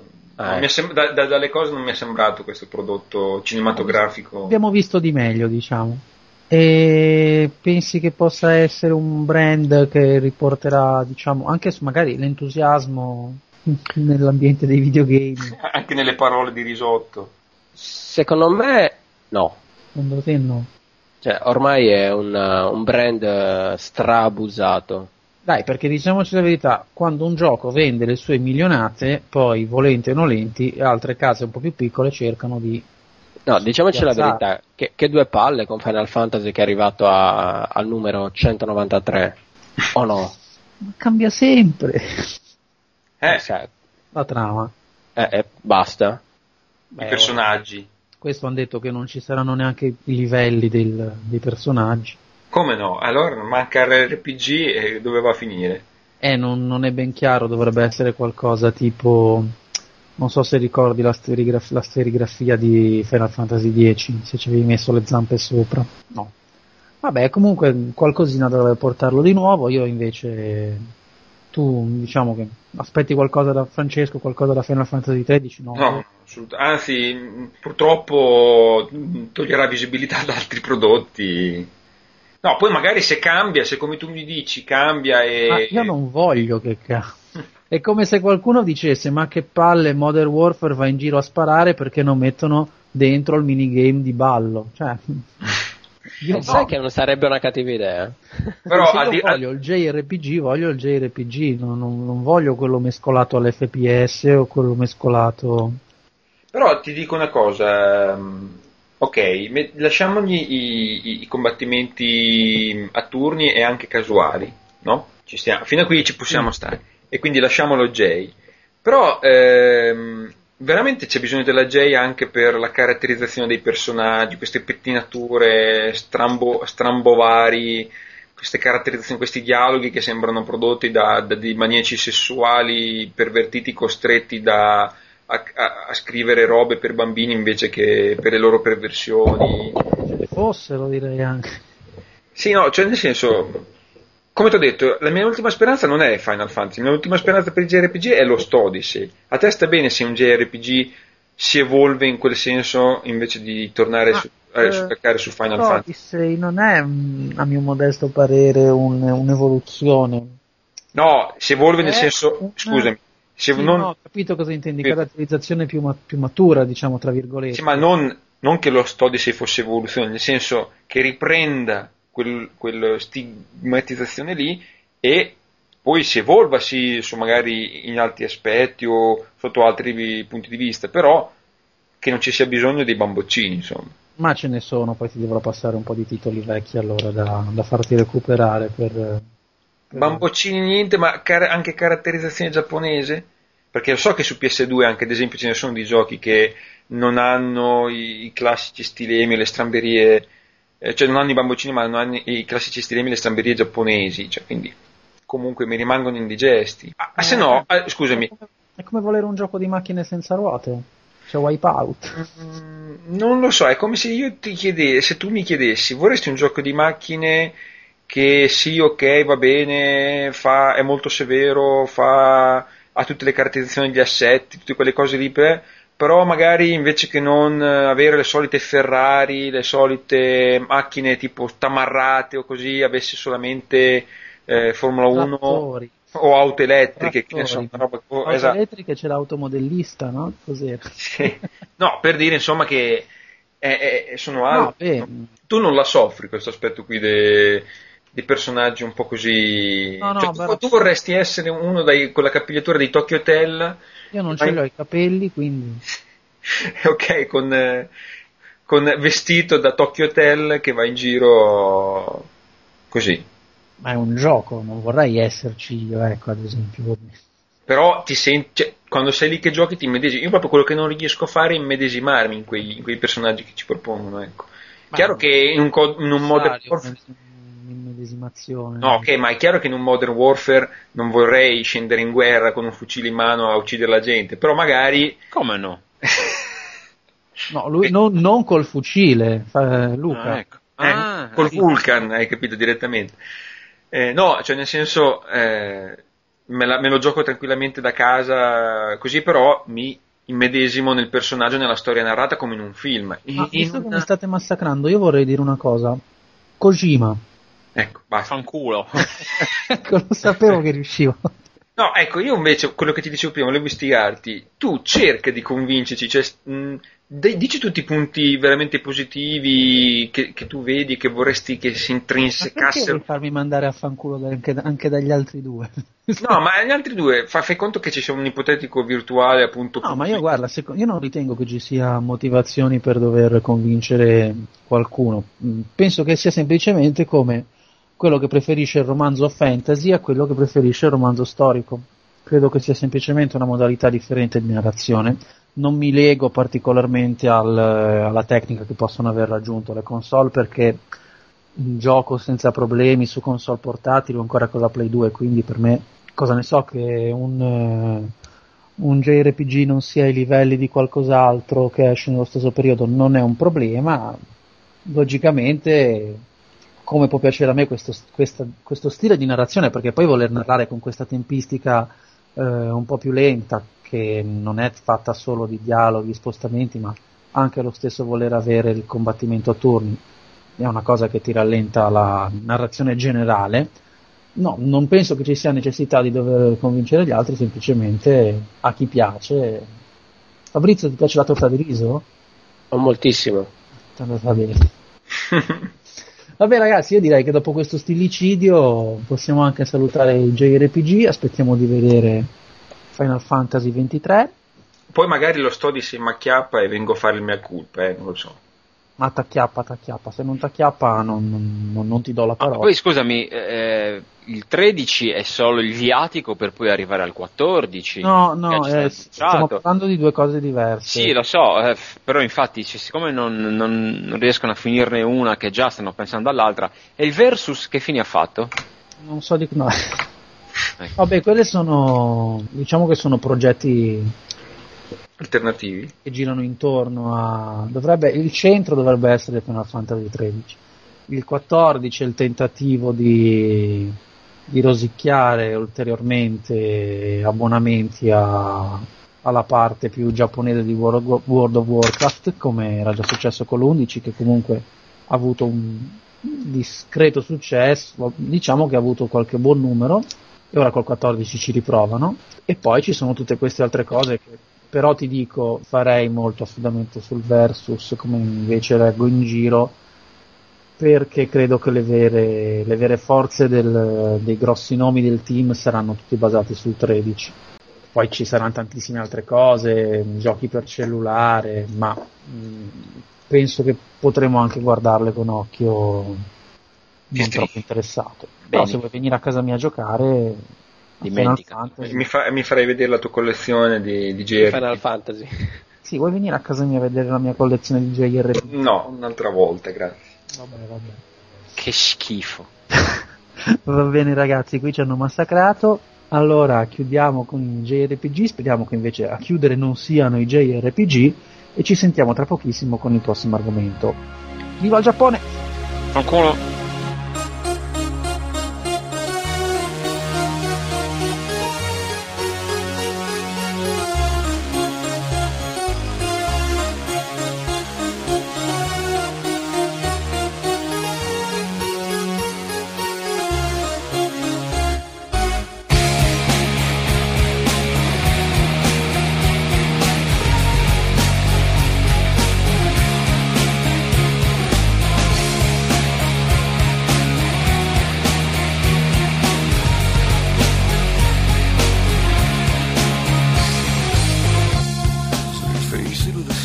Ragazzi, attenzione perché c'è un assassino che si sta aggirando per le nostre case, per eh, i nostri negozi di videogame e ogni tanto anche per le nostre console.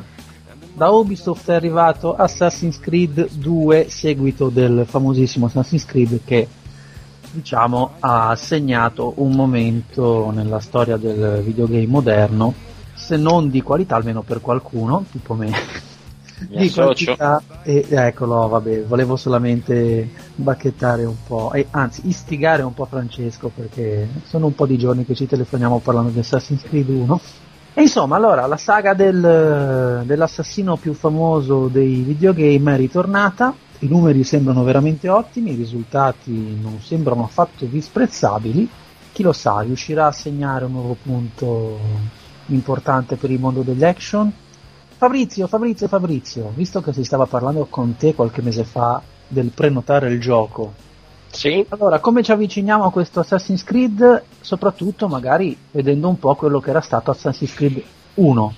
allora guardando al primo episodio mh, possiamo dire che l'idea, l'idea di fondo era ed è ottima. È un po' violento però si ammazza la gente. eh. Eh, eh, quindi... Adesso, adesso si scopre che non sono io versus tutti, ma ha piaciuto a tutti il primo Assassin's Creed. No, no, no, in realtà no, ho detto l'idea era, era più che ottima. Mm. Il concept, l'ambientazione, fine. e lì mi fermo. Nel senso che c'erano troppe pause nel gioco, il gioco era troppo lento, era troppo uguale, dovevi fare sempre troppe volte le stesse cose, per cui lasciava, secondo me, mm, un bel po' a desiderare sotto molti punti di vista. Guardando indietro, guardando invece al, nuovo, si, si può dire che abbiano sistemato un bel po' di cose. Sono rimaste ancora, secondo me, alcuni problemi. Io ho giocato la versione PS3, eh, però in linea di massima è stato dato sicuramente più ritmo, è stata data un po' più di varietà rispetto a quello che si era visto su Assassin's Creed eh, 1. Poi eh, alla, alla fine della fiera il concept è praticamente lo stesso. Cambia il nome del protagonista, cambiano alcune ambientazioni, eh, il resto, compreso il prezzo di vendita, è lo stesso. Come diceva prima Fabio, fortunatamente è lo stesso. Eh, non saprei onestamente se fortunatamente oppure no. Però, insomma, ripeto, secondo me il primo alla- almeno a me- a- personalmente mi ha lasciato un po' la mare in bocca. Mi aspettavo moltissimo nel primo Assassin's Creed. Eh, sicuramente meglio, più apprezzabile il risultato del secondo. Luca, Mhm. che sei più per eh, sparare una pallottola in fronte davanti invece che Dietro. dare una coltellata di nascosto con le ombre che ti proteggono?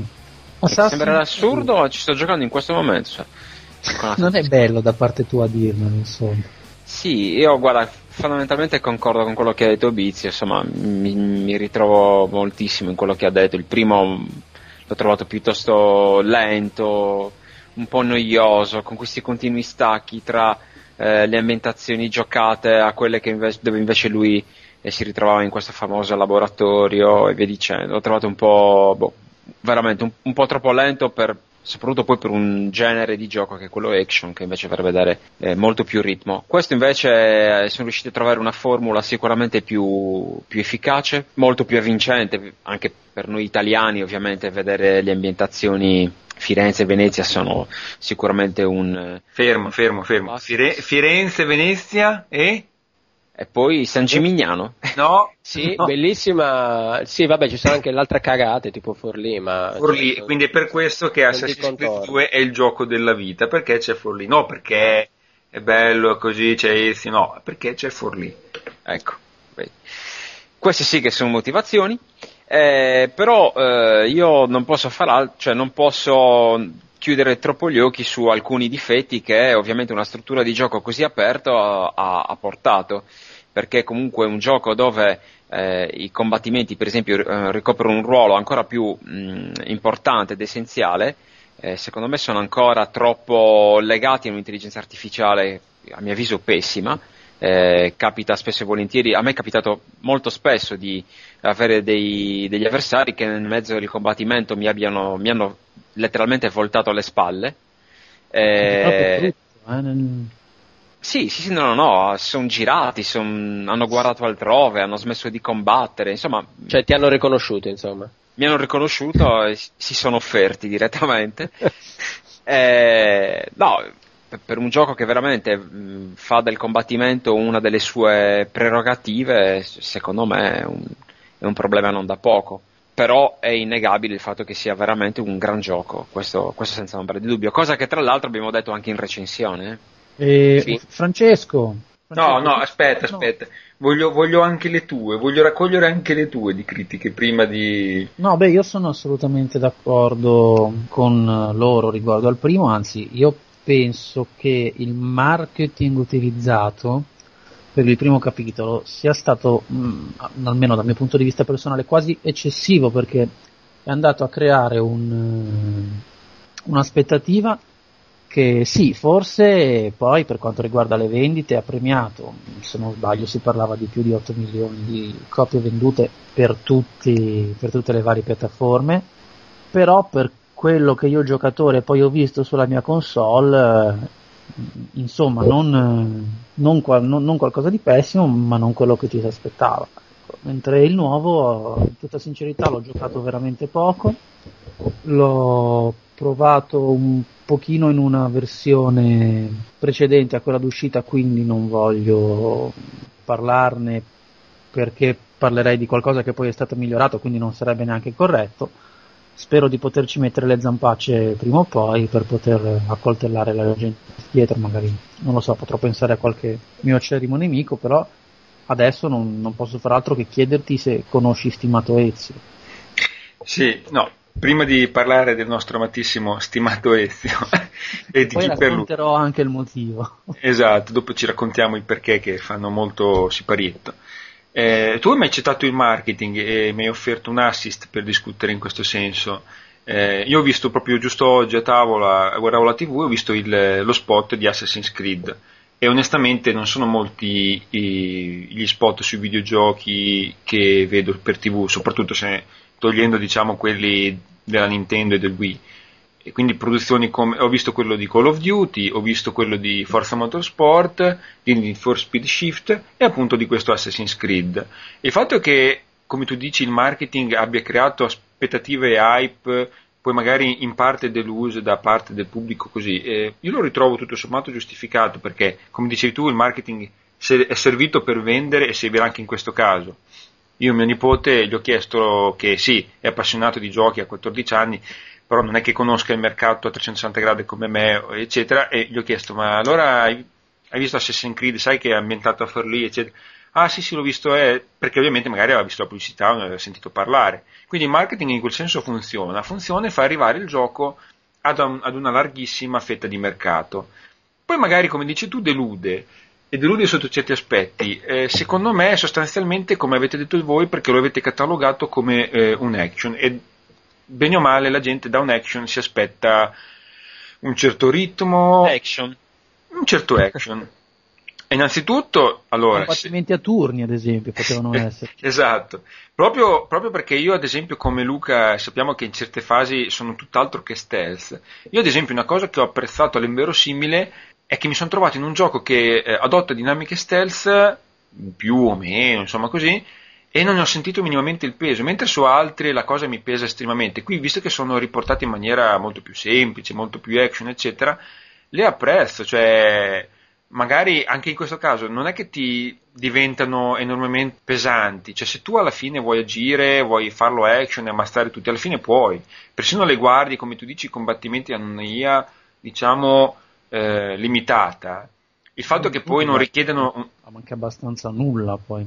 Sì, ma il fatto che non richiedono un particolare impegno, soprattutto se poi uh, acquisisci parecchie abilità, insomma, hai diversi punti vita, diciamo così, eh, per me anzi diventa un aspetto positivo, proprio perché io ehm, vedo nel, nel, nel, bello del gioco, nelle sue caratteristiche peculiari, qualcos'altro, che queste cose che ci sono, eh, il nascondersi, l'avere qualche combattimento di tanto in tanto, eccetera, devono essere più quella cosa che ti distrae e ti, diciamo, eh, dà ritmo sia al gioco, ma che non devono essere, non deve essere sostanzialmente un, una, un, scusami, un Dante's Inferno o, o il Dante di, di, cos, di Devil May Cry. Non vorrei che la gente si fosse aspettato il ritmo e, le, e, e, il gameplay di quei giochi, di quegli action lì. Cioè, no, ma io credo che più semplicemente il problema sia stato che il gioco, mh, mm, sì, tu mi dicevi prima lo puoi vivere sia action che andandoti a nascondere, però se, mm, non so, io mi ricordo dei passaggi in cui eh, mi ritrovavo inseguito da pochissima distanza, assumevo la posizione del, del, del monaco incappucciato e da un momento all'altro, cioè, non so come dirti, non, non si sentiva minimamente l'effetto del nascondersi. Eh. Cioè, tu dici che eh, ti, bastava, ma... ti, bastava, poco per... Eh... Ma molto poco, eh. Ma io, io ribadisco, io questo qui lo vedo come un aspetto positivo, cioè nel senso, quando anzi in queste situazioni eh, i nemici o chi per loro mi eh, rugano troppo il cosiddetto, eh, è la parte forse che più mi, mi, mi frustra più del gioco. Poi sicuramente ci sono altri aspetti come la ripetitività che sul primo era leggermente eccessiva, cioè la dose era effettivamente ripetitiva di certe azioni o di certi aspetti. Poi lì, come tu dici, eh, diventa più per me una questione di genere, a seconda di come tu approcci il gioco. È una lamentela, ad esempio, che anch'io in certe parti, per carità, una certa ripetitività l'ho colta, però eh, non mi ha pesato proprio perché io l'ho, l'ho inqu- ho inquadrato il tipo di gioco sotto un altro aspetto, ovvero sotto l'ottica free roaming. Cioè, eh, posso interromperti un attimo? Assolutamente, vai.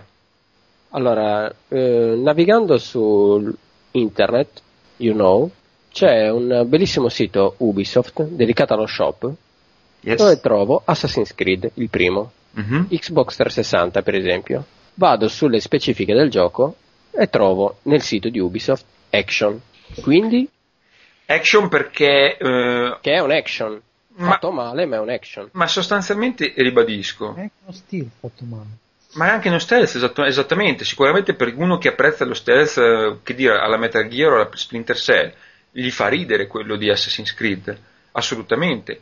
Però eh, la sua commissione, secondo me, la sua bellezza, come penso anche voi abbiate rimarcato, stava nella ricreazione di un certo ambiente e di certe ambientazioni, cioè delle città, di tutto quello che girava attorno a, quella, a quelle epoche trattate.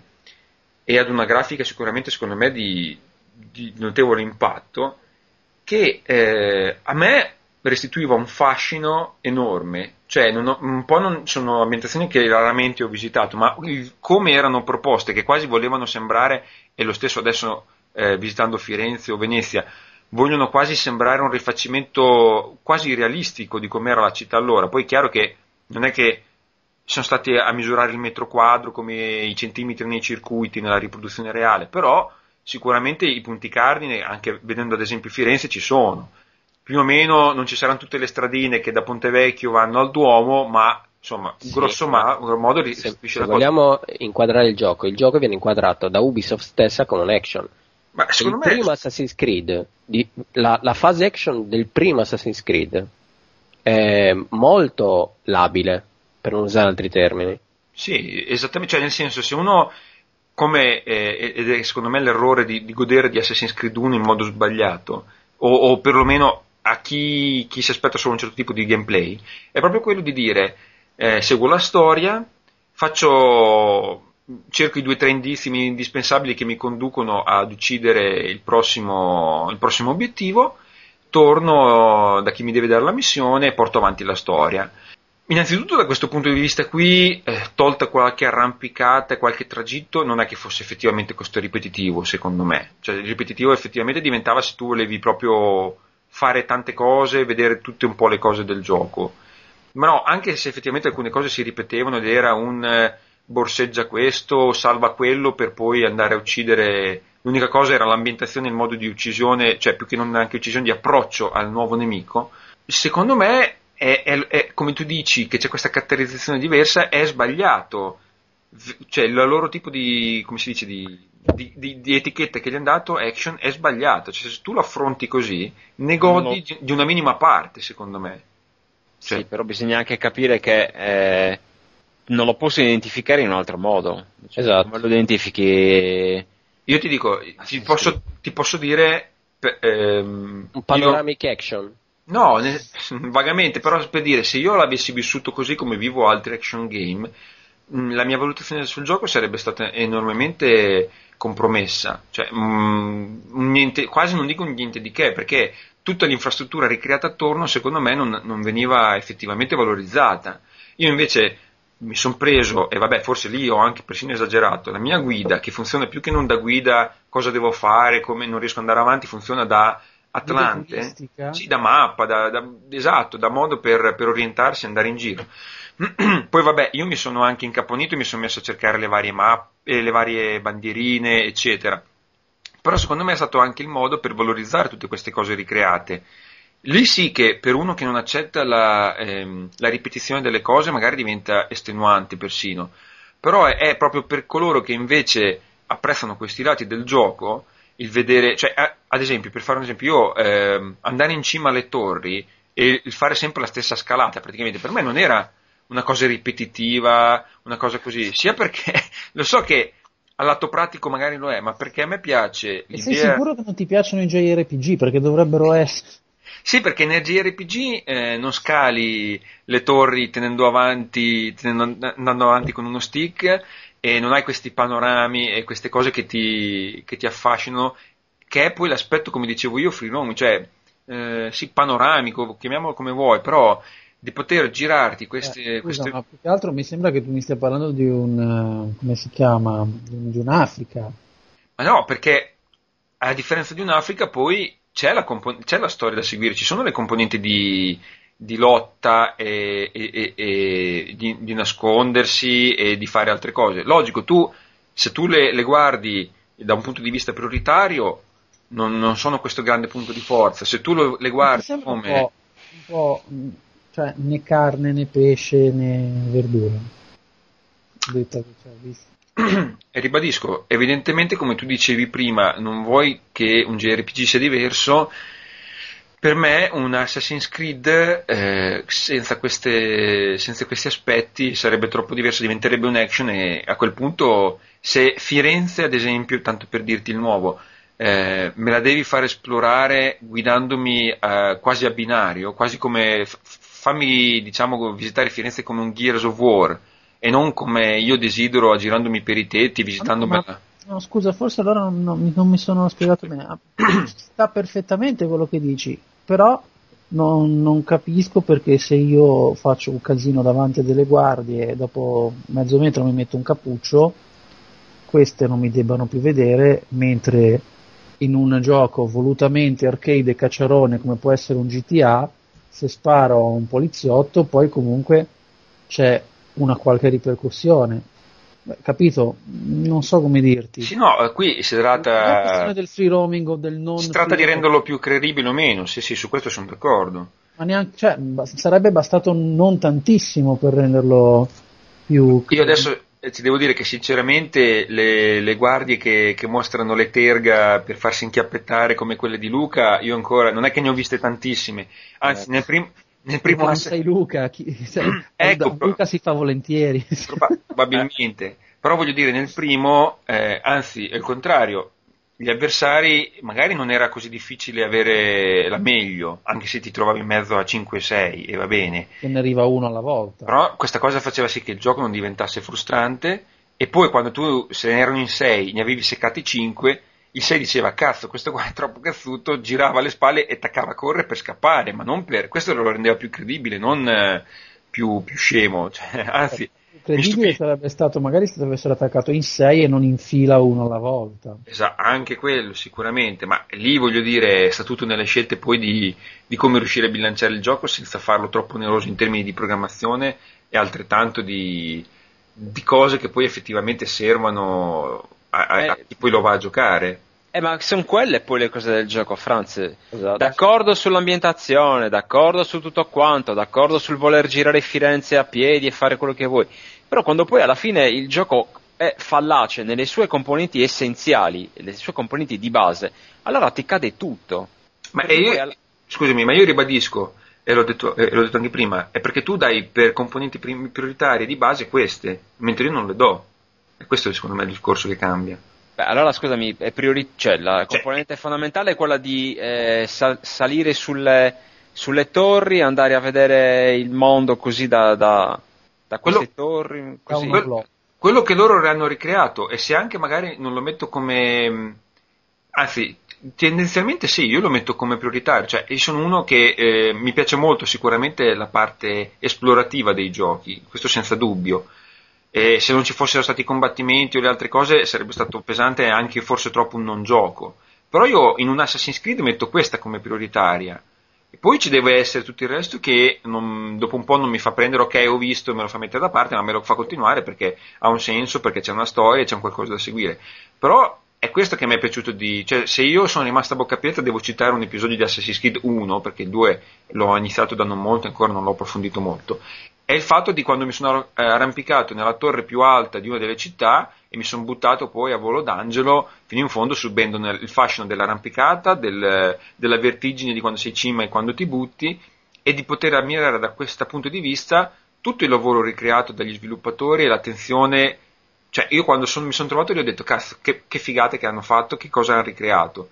Poi certo ho trovato le limitazioni quando come diceva Fabio eh, questo stealth è lo stealth per tanto quel che è. Cioè forse proprio perché io in tutto questo vedo le parti migliori il non gioco o non gioco diciamo in termini convenzionali che non il gioco prettamente in quanto tale, ovvero premere i tasti con la combinazione giusta, ovvero, ed è anche il fatto per quale io ho ad esempio apprezzato la facilità dell'arrampicarsi non troppo complessa, che poi loro hanno poi saputo riversare su Prince of Persia e su tutti i loro titoli con queste meccaniche che dai, bene o male hanno facilitato. Tu invece vuoi una maggior complessità dal punto di vista dei gameplay, quindi eh, dei combattimenti, quindi del gameplay più classico, e sì, forse sotto questi punti di vista qui mi rendo conto che il gioco non sia eh, la massima- il massimo esponente. Non sarebbe Però- bastato farsi un attimino il mazzetto qualche giorno in più eh, per un livello di...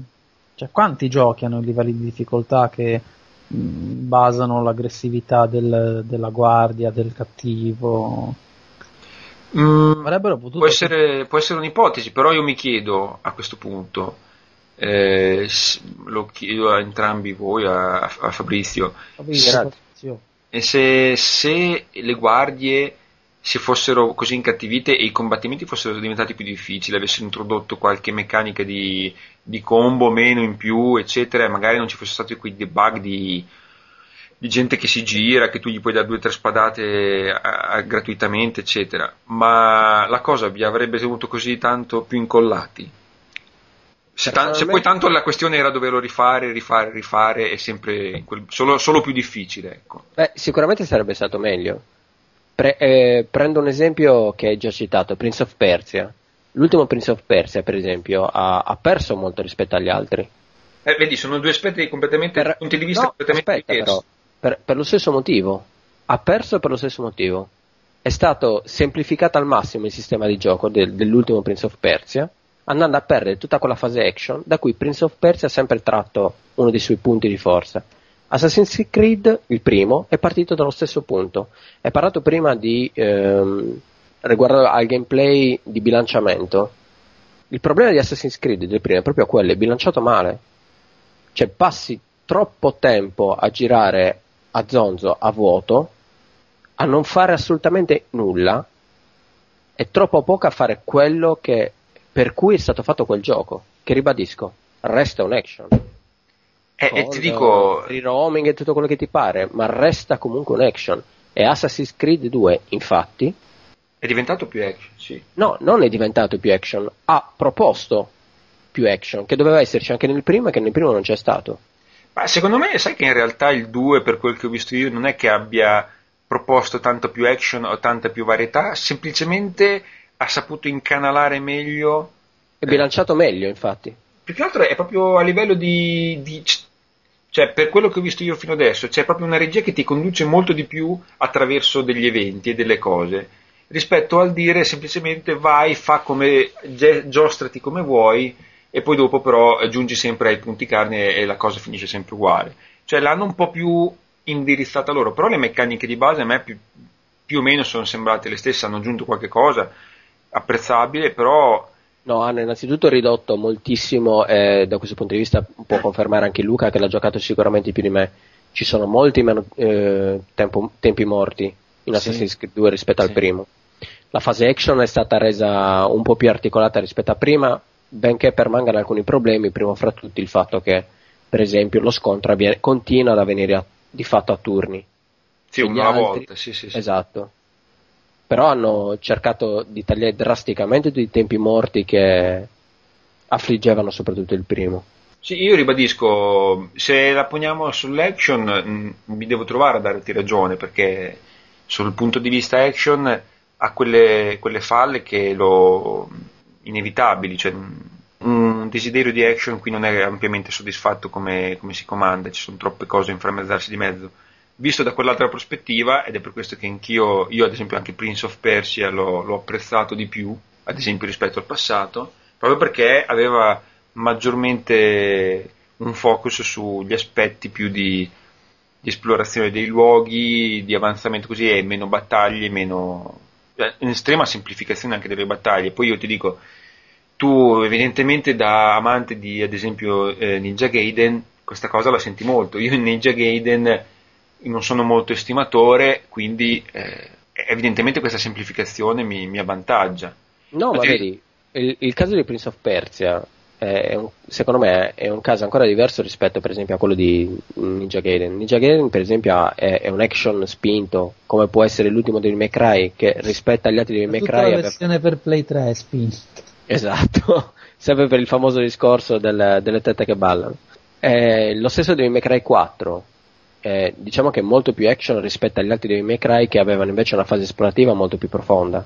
Profonda è una parola grossa, però sicuramente di più rispetto alla- al 4. Prince of Persia, per esempio, gli altri episodi, i vecchi episodi di Prince of Persia avevano una, una fase esplorativa molto profonda, condita da fasi action, eh, come dire, sapientemente integrate con eh, il resto dell'azione di gioco.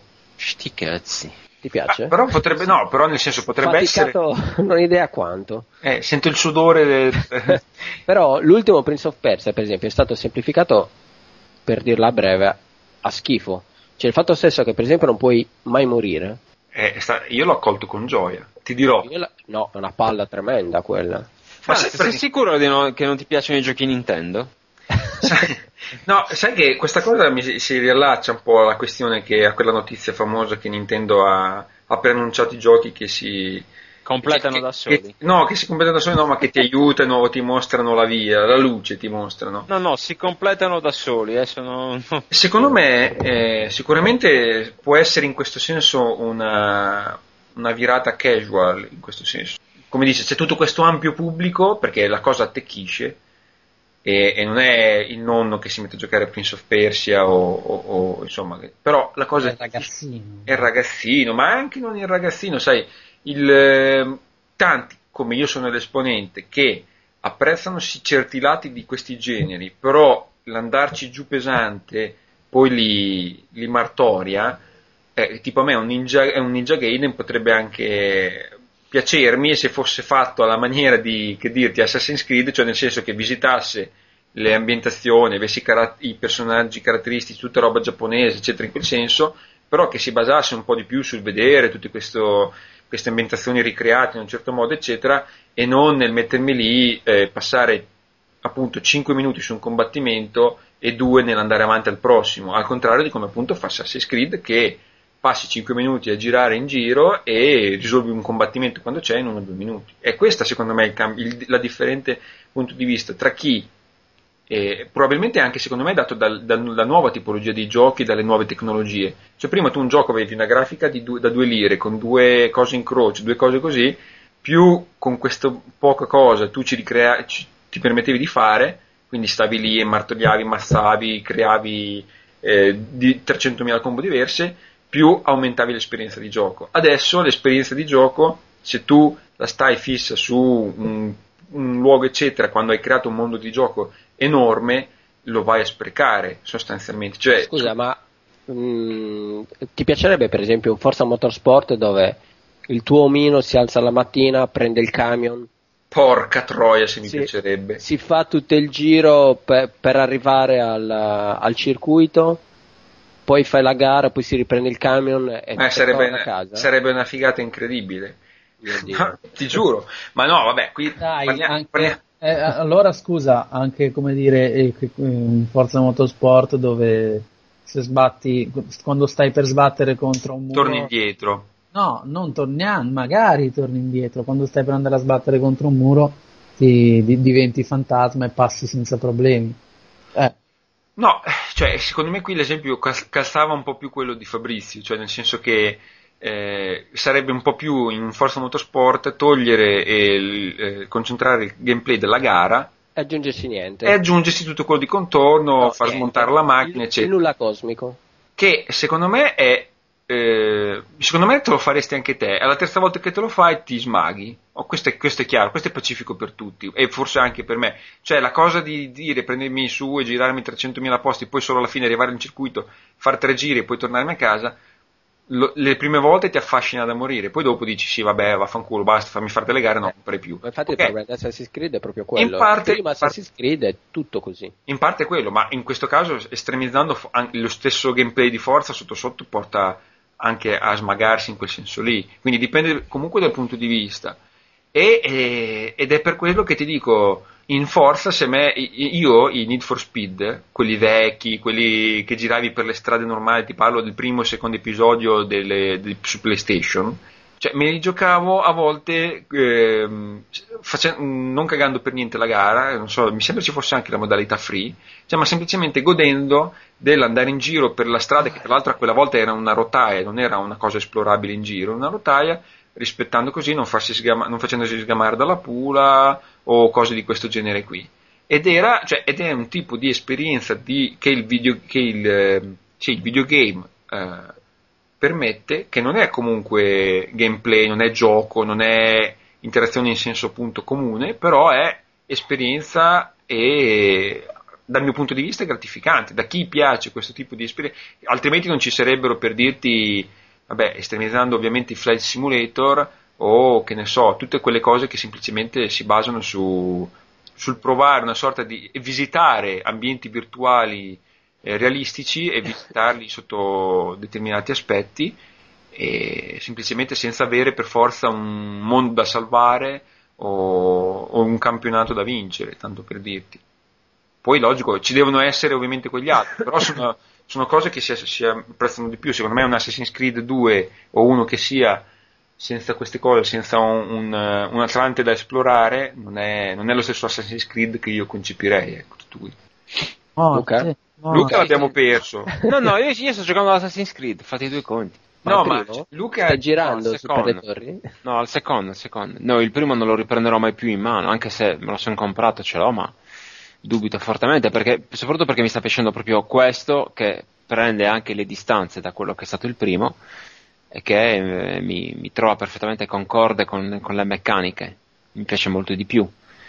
Quindi, boh, secondo me hanno capito un po' di aver, di aver toppato alcune cose nel primo e hanno mh, rimediato in questo, pur eh, continuando a fare degli errori, delle cose, questo è ovvio, però. Ma scusami, l'esplorazione, se io voglio attuarla come nel primo, c'è ancora come nel primo. Sì, ma ci sono molte più cose da fare, capito? Cioè, Esa- ah, sì, sì, qui- per carità. Qui, capito. Franz, l'esplorazione qui è maggiormente legata a- al gioco in sé, capito? Tu esplori e giochi contemporaneamente. No, ok, su questo sono pienamente d'accordo. Cioè, nel senso, questa cosa l'ha migliorata a tutti gli effetti, ok? Lì invece eri eh, un, un po' in più indeciso se fare il turista o fare il giocatore, capito? Mhm. No, no, su questo siamo d'accordo. Ah, ah, cioè, la mia preoccupazione era che il 2, per aggiungere qualche cosa in termini di azione, action, eh, andasse a togliere a quello che aveva l'1, hai capito? Quindi se a me mi toglievi l'esplorazione perché mi facevi andare più su un binario, mi giravano i maroni e giocavo all'1 e il 2 chissà, cioè hai capito com'è il concetto? No, guarda, forse...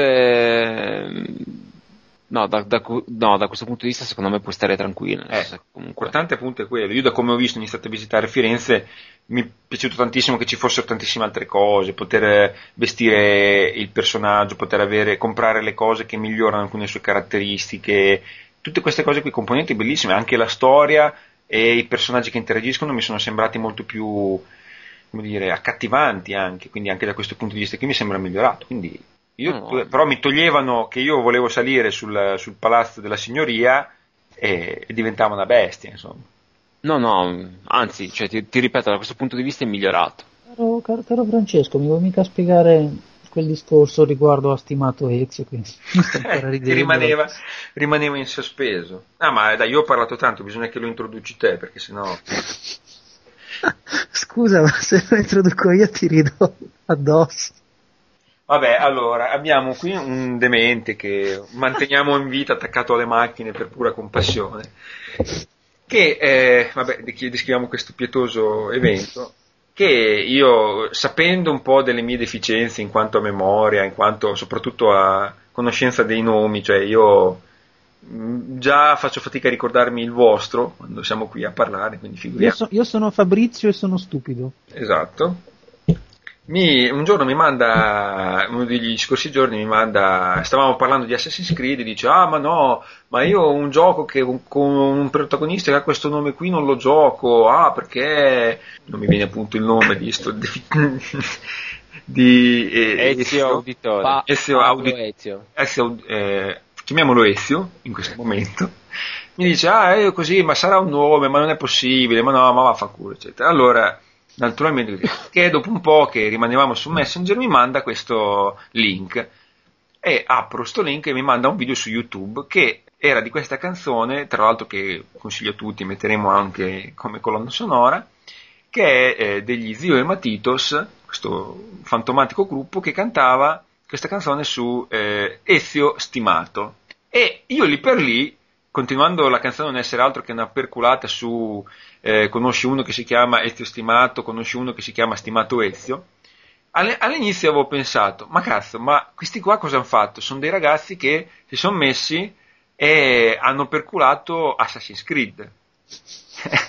cioè, nel senso, Lui hanno non si ricordava che si Io chiamasse Auditore, no? che si chiamasse uditore e io lì per lì ho detto ah mi ha mandato il link perché a farmi vedere un video a sti ragazzi che prendono per il culo e lo chiamano e, e fanno del- del della perculaggine a ripetitività continua di questo, di questo video quindi prendere per il culo perché si chiama Ezio Stimato, Stimato Ezio, Stimato Ezio, Ezio Stimato nome stupidissimo e così al che io dico, ma cazzo, così. Poi vado a vedere nella pagina di sti qua, scopro un po' questo fantomatico gruppo che appunto è amicicissimo anche con Caparezza, mi, mi ha istruito Fabio che apre i suoi concerti. E mentre imparavo ad apprezzarli, scopro che in realtà questo loro brano è molto antecedente di anni fa rispetto a- alla cosa. E io ho iniziato a pensare a delle congetture astrusissime sul fatto che eh, eh, in qualche modo Ubisoft o chi ha creato Assassin's Creed avesse, visto che il gioco era ambientato in Italia, avesse avuto qualche connessione con il successo o comunque con questo brano. E E, fatto scusatemi ragazzi, mentre lui era lì che girava per la rete disperato alla ricerca di informazioni su Ubisoft che ascoltava questo gruppo, chi ero io per dovergli levare questa sua fantasia e avvisarlo che stava solo perdendo tempo? Io mi ero ingrillatissimo al punto che volevo chiamare come ospiti questo gruppo e dire: Ma, ma lo sapete che Ubisoft. Eh, fortunatamente invece vado a parlare con Luca che cadendo dalle nuvole dicendo: Ma Ezio stimato, ma come? Ma si chiama- ma è venuto anche da te a chiedere informazioni? No, no, io non avevo mai sentito Ezio stimato, mai così. Li stavo per chiamare, dico, ma li possiamo invitare? Vabbè. Vedi Se- a giocare ai JRPG cosa succede? Ah, cioè tu dici che se Eh, giochi ai JRPG impa- effettivamente sai cos'è? Giocando ai JRPG e cen- cercando di ricordarsi tutti i nomi strampalatissimi come se quando fai quando leggi i fumetti giapponesi che mai che ci avessero un nome tipo Marco, Paolo, ma tutti Yusama Fabrizio. Tatsuki o Yaka Tarabuchi eh, effettivamente potrebbe aiutare le mie capacità mnemoniche nel ricordarmi i nomi. Fabrizietto, dicevi? Niente, Ho sentito la tua voce che si ergeva ero qui buono, zitto in silenzio. A piccolo, dai, su. Comunque tu non ti senti Ezio stimato, quindi. No, io no, assolutamente. Stimato Bizio. Stimato. bene, ragazzi, Stimato però- vizio sì. Se Ubisoft va avanti così, il terzo sarà un, un capolavoro incredibile. Se, se migliora sempre di più, insomma. No, ma infatti, sì, cioè, ni- niente, niente di strano. Ma lo sai a me, tra l'altro, la parte che invece mi ha. Che scago di più del gioco, che secondo me è più un- una paraculata? La parte appunto che cerca di collegare tutto nel futuro. E beh, sai, per creare la, la trilogia, Ah, ma, ma sì, ma vabbè. cioè, è talmente più appassionante le storie raccontate nelle, che il cercare di collegarle in tutti i modi così mi sa di una forzatura enorme che... Guarda, io credo che bisognerà vedere dove vorranno andare a parare col terzo episodio per capire, perché secondo me c'è una, un'idea da cui sono partiti all'inizio. Era con te Fabrizio che si parlava del fatto della possibilità che il terzo fosse o nel nel Giappone feudale o nella seconda guerra mondiale, non mi ricordo, che erano uscite queste... queste sì, era uscita questa indiscrezione ma non è stata mai confermata effettivamente, anche perché, voglio dire, appena uscito il 2, dubito che abbiano già buttato giù le idee del terzo. Ma secondo me è l'unico... previsto dall'inizio come, come, trilogia, niente di strano che abbiamo già... Perché quello è vero. Oppure hanno varie opzioni che comunque si andranno tutte a incanalare non è detto che non facciano qualcosa nel, nel mondo moderno, appunto, per, nel mondo contemporaneo, scusate, mm, per potersi allacciare direttamente alla fase. Sì, il problema è che perderebbe molto nel fascino di Assassin's Creed, che sono eh, in le imitazioni. Esatto. Ma sai cosa? Io qui vedo di base, di fondo, se c'è un concept di una trilogia, il, il, tema dei Templari, che loro hanno sicuramente voluto sfruttare su questa un po' moda che è tornata da, da quando c'è stato il, il, codice da Vinci di Dan Brown e, e, l'idea poteva essere un po' anche questa, cioè l'idea di, di, questo sviluppo dei Templari perché è una saga mitica che, che appunto alcuni come Dan Brown hanno, hanno, sfruttato per portare la cosa dall'antichità fino ai nostri giorni, chi per la ricerca del Graal, chi per una cosa o per un'altra potrebbe effettivamente prestarsi come tema così di fondo, però ribadisco, il, un Indiana Jones che va alla ricerca dei reperti e, e, scopre una setta dietro a tutto questo poteva starci e poteva legare in questo modo.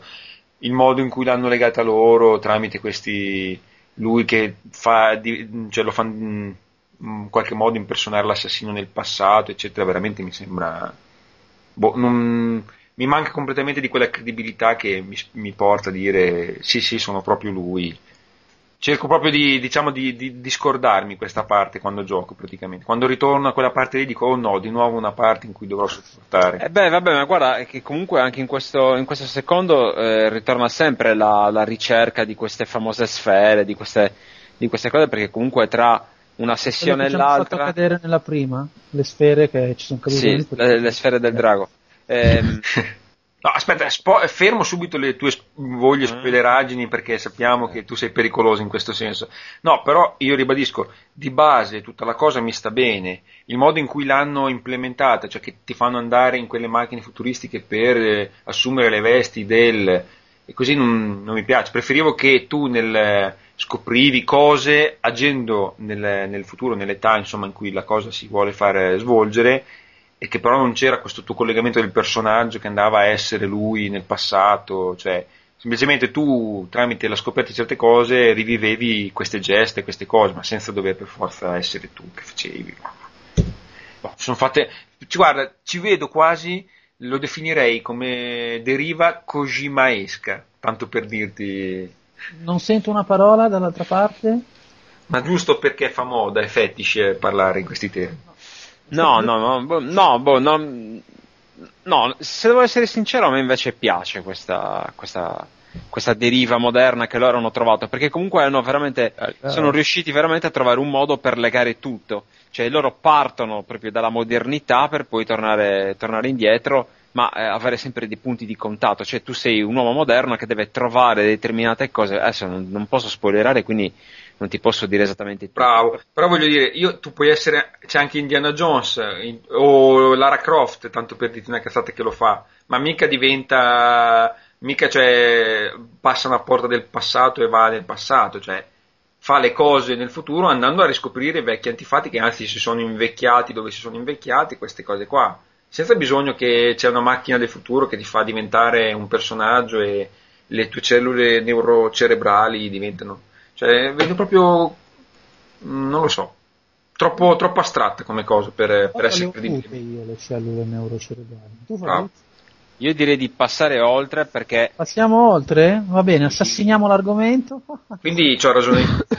sì, guarda. Hai sì. ragione tu. Anzi, ti, ti, invito a mandare una mail a Ubisoft e dite siete degli stronzi sul vostro sito, avete sbagliato il genere del gioco. Bravo, eh, ci penserò, guarda. Anzi, se. Tourist Action dovreste mettere Esatto. E va bene, allora abbiamo, lo ridico perché mi è piaciuto tantissimo, assassinato anche questo argomento. E mentre aspettiamo il prossimo. Cazzo, non è, che, non è che ti vergogni, no, te ne fanti anche. Aspetta, dai, ridillo la terza volta, così sei contento. Abbiamo assassinato Fabrizio.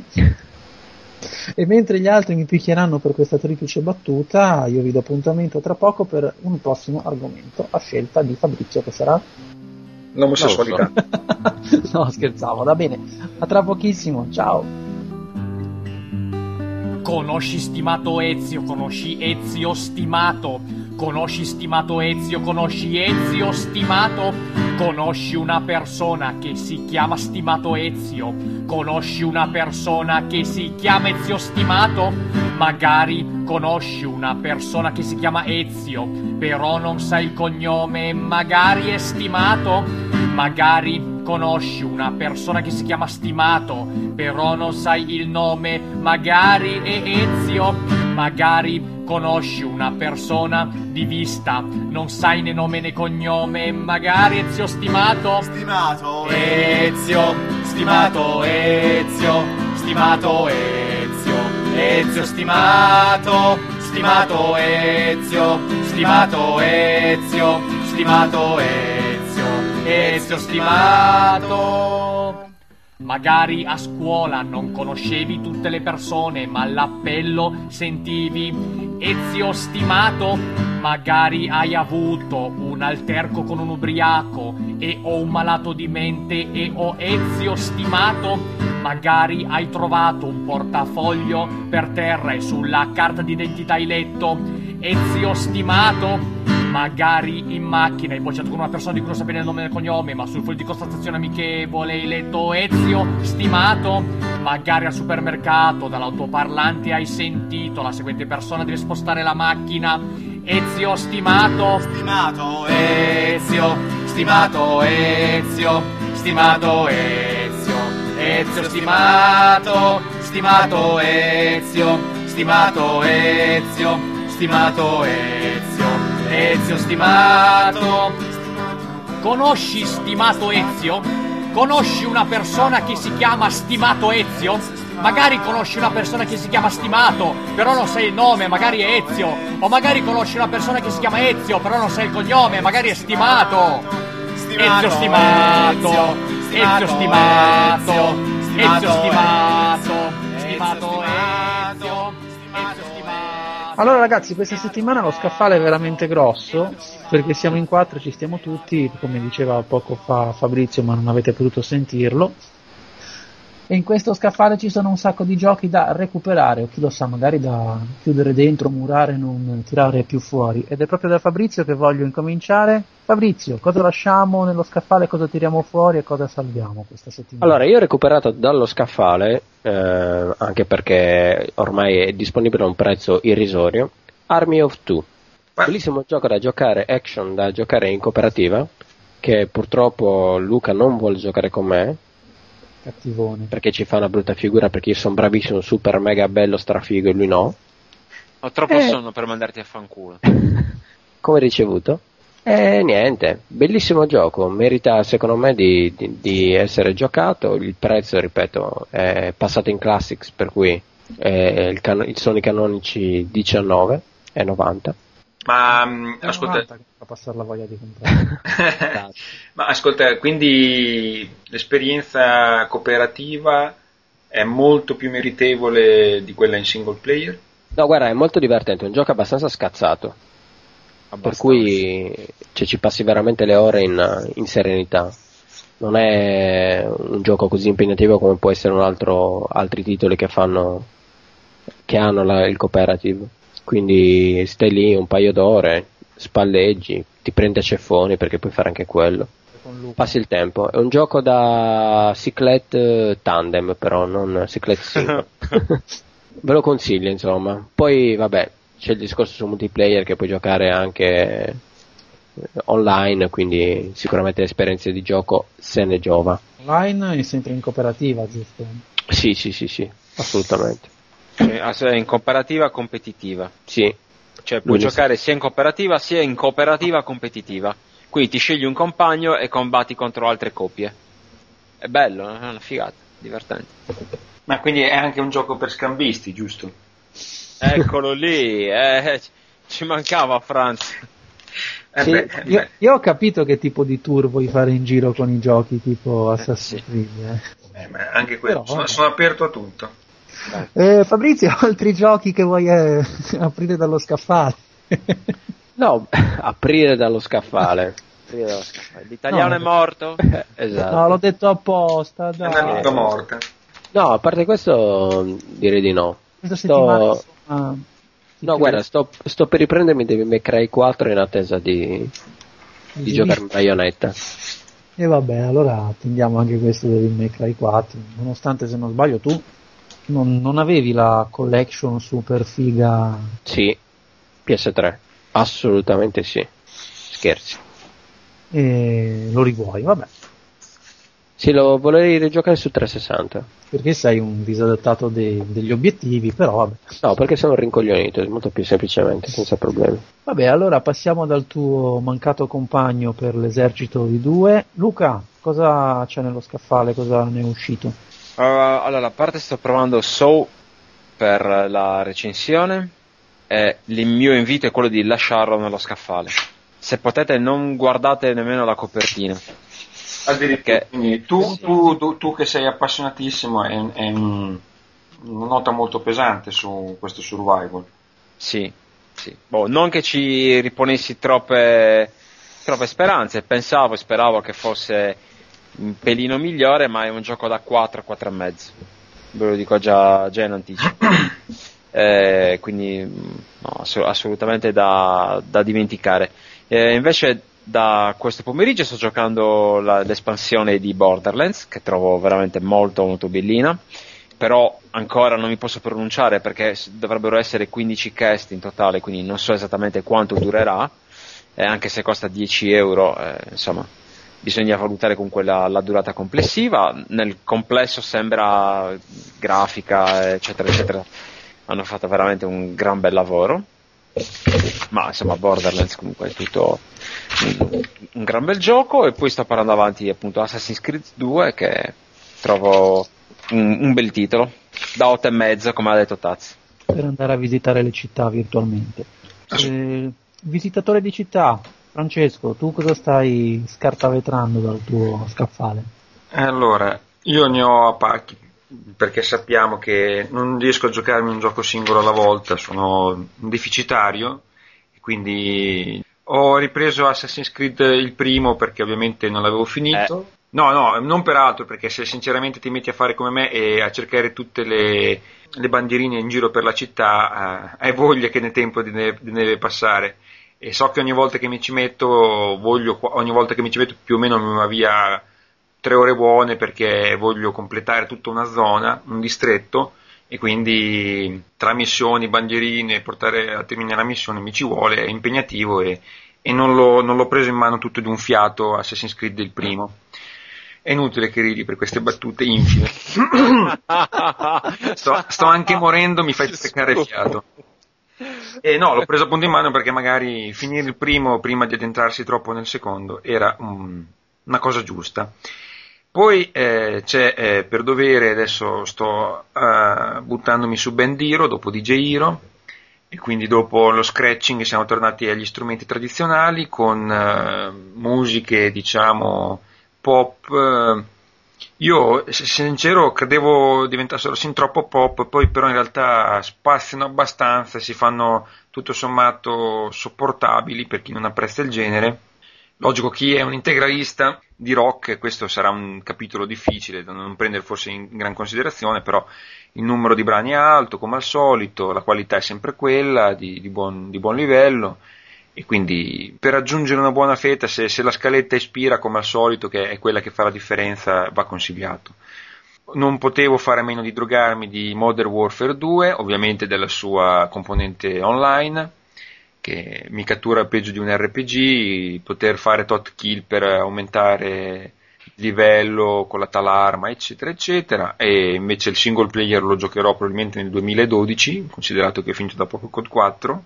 E sto cercando Luca sui server per cercare di killarlo in continuazione, ma non si fa vedere. si campera offline come un vero camperone. Non è vero. Non Sì, è vero. Invece ho finito tra- finalmente, cosa più unica che rara, Transformers La vendetta del caduto. Gioco, eh, lo so, ma. Wow, wow, wow. Anzi, tra l'altro non l'ho neanche finito perché ho solamente finito la, la parte con, eh, con i buoni, con gli Autobot, quindi devo fare ancora tutte quelle con i cattivi.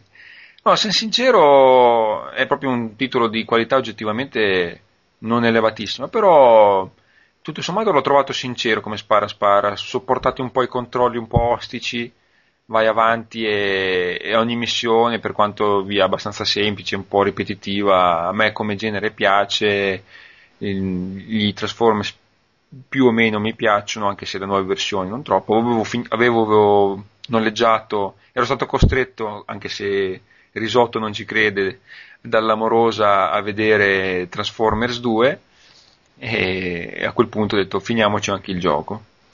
Infine citerei, no vabbè questo lo cito la prossima volta perché non siamo ancora in stagione, perché si tratta di Olimpiadi quindi ancora non ne parliamo, invece voglio finire parlando di un bellissimo gioco su iPhone che consiglio, che si chiama iBomber.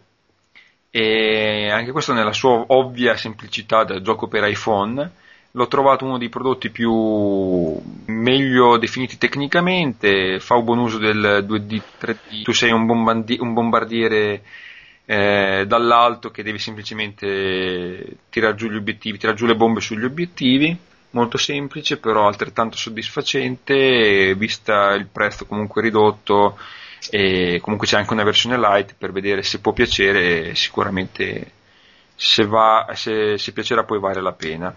Eh, Franz, scusami, eh, volevo soltanto dire un- una, una- una cosa. Prima stavo facendo, lo stavo facendo notare a Bizio, che se tu parli con 20 persone che hanno giocato a Modern Warfare 2, cioè, sembra che ci sia una gara a, a, a vedere A chi ce l'ha più corta? A chi ce l'ha più corto, a chi l'ha finito prima. Perché siamo partiti, no, perché dico, mi Io ci capita ho messo spesso di- 15 minuti, eh. Mi capita spesso appunto di parlare con, insomma, con, con altre persone che magari giocano, chi l'ha finito in 8 ore, chi l'ha finito in 7, 6, 5, 4, adesso eh, questo pomeriggio un nostro collega ha detto che l'ha finito in 3 ore. Adesso eh, Francesco eh, Carucci ci ha detto che l'ha finito in 4 ore, ma cazzo, cioè, questo gioco è una cosa allucinante, proprio... No, eh, non lo so, io ti dico, come ti ho detto, il single player Sì. eh, lo, lo lascio lì a macerare perché è una di quelle cose che, cioè, il- mentre l'online di quel gioco, essendo uno tra i pochi online che affronto così, è quello che quando mi prende a tal punto che il single player, cioè non riesco a dire ok adesso vediamo- mettiamoci un po' qui quello, quando metto su quello il richiamo all'online è talmente immediato che, che non riesco proprio, non dico che mi sembrerebbe una perdita di tempo perché ovviamente è bello anche giocarsi la parte single player, però proprio devo aver voglia di mettere sul gioco per quello, mentre quando esce la parte che mi cattura inevitabilmente è l'online. Eh, quando esce è dura, eh. È dura, sì, molto. Orci. Ci manchi tu. Ah, sì, no, beh, io mm, ne sto provando, provando tanti, ma mi soffermerò solo su uno. Eh, campo PSP, il titolo se la gioca come uno dei titoli più lunghi della storia dei videogame perché è All Invasion of Privacy Badman, What did you do to deserve this? Aspetta, è un Eh. gioco giapponese? E sti cazzi. Assolutamente sì. Eh, allora ti lascio immaginare com'era la versione giapponese del titolo. No, pensa, pensa, era uguale. Ah sì, allora Eh, tradotto vabbè. letteralmente. È uno strategico in tempo reale che prende spunto da Dungeon Keeper, vecchissimo titolo che mi ha fatto sognare di diventare il signore del mondo estremamente cattivo e di frustare tutti.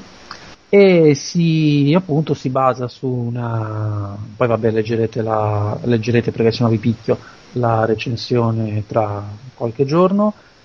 E si basa sul fatto che ci si ritrova a dover gestire un dungeon in maniera abbastanza semplice per quel che riguarda i controlli, ma comunque accurata perché ci sono i vari mostriciattoli che tra di loro litigano, si mangiano, si, si picchiano e cose così, per poi dover sostenere i vari, le varie ondate di eroi che verranno a cercare di riportare la, la luce del bene sul mondo e noi invece dovremo schiacciarli senza, senza avere troppi dubbi a riguardo.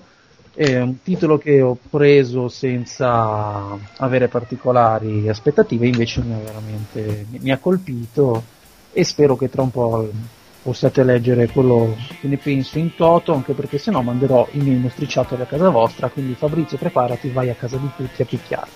Vado. Già soffro. E direi che per questa settimana dallo scaffale abbiamo tirato fuori un buon numero di titoli e cosa faremo chissà, ne tireremo fuori ancora oppure ci chiuderemo noi nello scaffale a giocare cercando del tempo per poter mettere mano a tutto quello che esce, a quello che è uscito e mentre noi cerchiamo nuovi titoli da scaffalare ci mettiamo un attimo in attesa e vi vogliamo qui per l'ultima rubrica della settimana.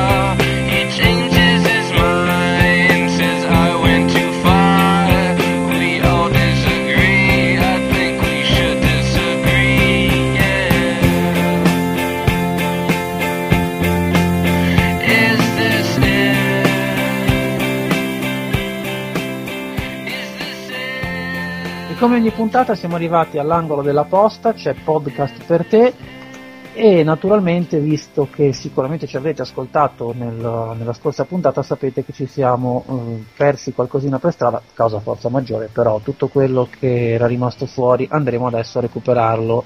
Fabrizio, ci sei? sei ti dobbiamo recuperare anche a te?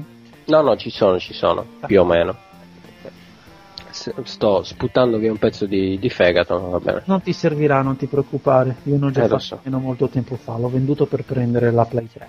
E mi ha fatto le valigie. Va bene, allora Fabri, cioè, andiamo un po' a vedere quello che purtroppo non abbiamo potuto leggere la settimana scorsa. No, vabbè, eh, cerchiamo di limitare al massimo, come dire, la, la sezione, i danni, esatto. Ringraziando da Argil, che ha, ha, inviato, non so a chi, una splendida poesia. Come non so a chi? A te? Non... no, l'ha inviata a tutti. Adesso no, no, a te, a te. Adesso non fate i modesti, l'ha inviata a tutti. Ma vaffanculo. Che, come al solito, per questione di tempo non leggeremo, comunque abbiamo apprezzato, abbiamo letto tutti quanti, abbiamo anche un po' pianto. No, in realtà c'è da dire che a me interesserebbe la parafrasi di quella... perché mi sento un po' ignorante e non cioè sviscerare gli elementi che parola per parola ci aveva descritto come si farebbe con la Divina Commedia a me interesserebbe. So che tu sei spavaldamente così menefreghista ma ma lasciamo perdere andiamo oltre. Ma parliamo di giocato? no vabbè grazie per la, per la poesia se ci vorrai mandare la spiegazione perché Francesco la vuole. E invece passiamo al lato più oscuro Beh, no, direi un po' più tradizionale della rubrica postale. Sì, abbiamo, abbiamo Roscio, se non sbaglio come si chiama sul nick, non sbagli, non Gianluca comunque, che ci ha mandato un suo contributo che adesso manderemo qui di seguito e dopodiché amplificheremo di che cosa parla. Ah, ciao a tutta la redazione di GameSurf. Volevo sapere al momento qual è il miglior FPS in circolazione. Allora, abbiamo sentito quindi il suo intervento breve e conciso che poi ci ha un attimo rispiegato pre- puntualizzando, insomma, lui vuole sapere sostanzialmente quali sono in assoluto i migliori FPS usciti per Xbox e PlayStation, facendo appunto distinzione che non vuole le contaminazioni come Fallout, Borderlands, eccetera, ma gli FPS puri, cioè quindi cosa eleggeremmo come migliore in assoluto per una console e per l'altra. Io lascio dire a Luca la migliore per PS3, tanto voglio dire eh, Fabrizio e, e Fabio sono fuori dalla contesa, trattandosi di FPS tutto quello che inizia con la F mm, non lo conosce. No? no. Comunque, Luca, Illustri Eh, la tua opinione. No, allora, a parte il fatto che comunque eh, non voglio parlare solo di console, ma il migliore, cioè non si può parlare di FPS senza coinvolgere il PC, mi sembra un- una specie di insulto. Quindi il migliore FPS in assoluto, secondo me, è Half-Life, il primo, non il secondo. Eh, Sai che ce l'ho quello? Eh? è, Eh? m- è meraviglioso, mi è rimasto nel cuore quel gioco, c'è poco da fare. Mentre invece per quanto riguarda eh, gli FPS su console, quello che preferisco eh, in generale su 360 è Halo, Halo 3. Quello che invece preferisco su PS3, che detto, cioè FPS e ehm, PS3 un po' stridono, perché il pad fa veramente cagare. E non solo gli FPS, se vogliamo. No, no, è proprio. Ma è una mia tara, probabilmente. eh. No, no, no, cioè io No, quando gioco, eh, cioè, anch'io quando gioco ai racing per più di mezz'ora devo fare un pit stop, mi si incancrenisce la mano, cioè, ho bisogno Eh, prendere il volante. Sicuramente Killzone 2. Io però, boh, eh, non so, qui non ho capito bene il nostro amico se ci- ce la vuol buttare tutte sulle esclusive, perché mi verrebbe da dire ovviamente tirare in mezzo Call of Duty per entrambe le console, e soprattutto se si va citando il lato multiplayer. Quindi se si va a quello non ho dubbi su puntare su quello, mentre al contrario la parte single player anch'io direi Half-Life 2, quindi in questo caso Orange Box. Ah, due? Il 2 più, lu- più- più il 2 dell'1 per te? Eh Beh, l'uno sì, perché un po' eh, non avendo questa vita eh, troppo attiva da PCista, eh, l'ho vissuto poi successivamente e quando ormai era già un po', in- un po' invecchiato, e, mentre al contrario sono rimasto completamente affascinato delle- dalle ambientazioni del 2. E me lo sono giocato su Xbox e poi lo sto rigiocando su 360 con i nuovi episodi. E poi se dovessi citarne uno più convenzionale direi boh, Bad Company, probabilmente, ma siamo anche lì sul, sull'onda del, del multipiatta.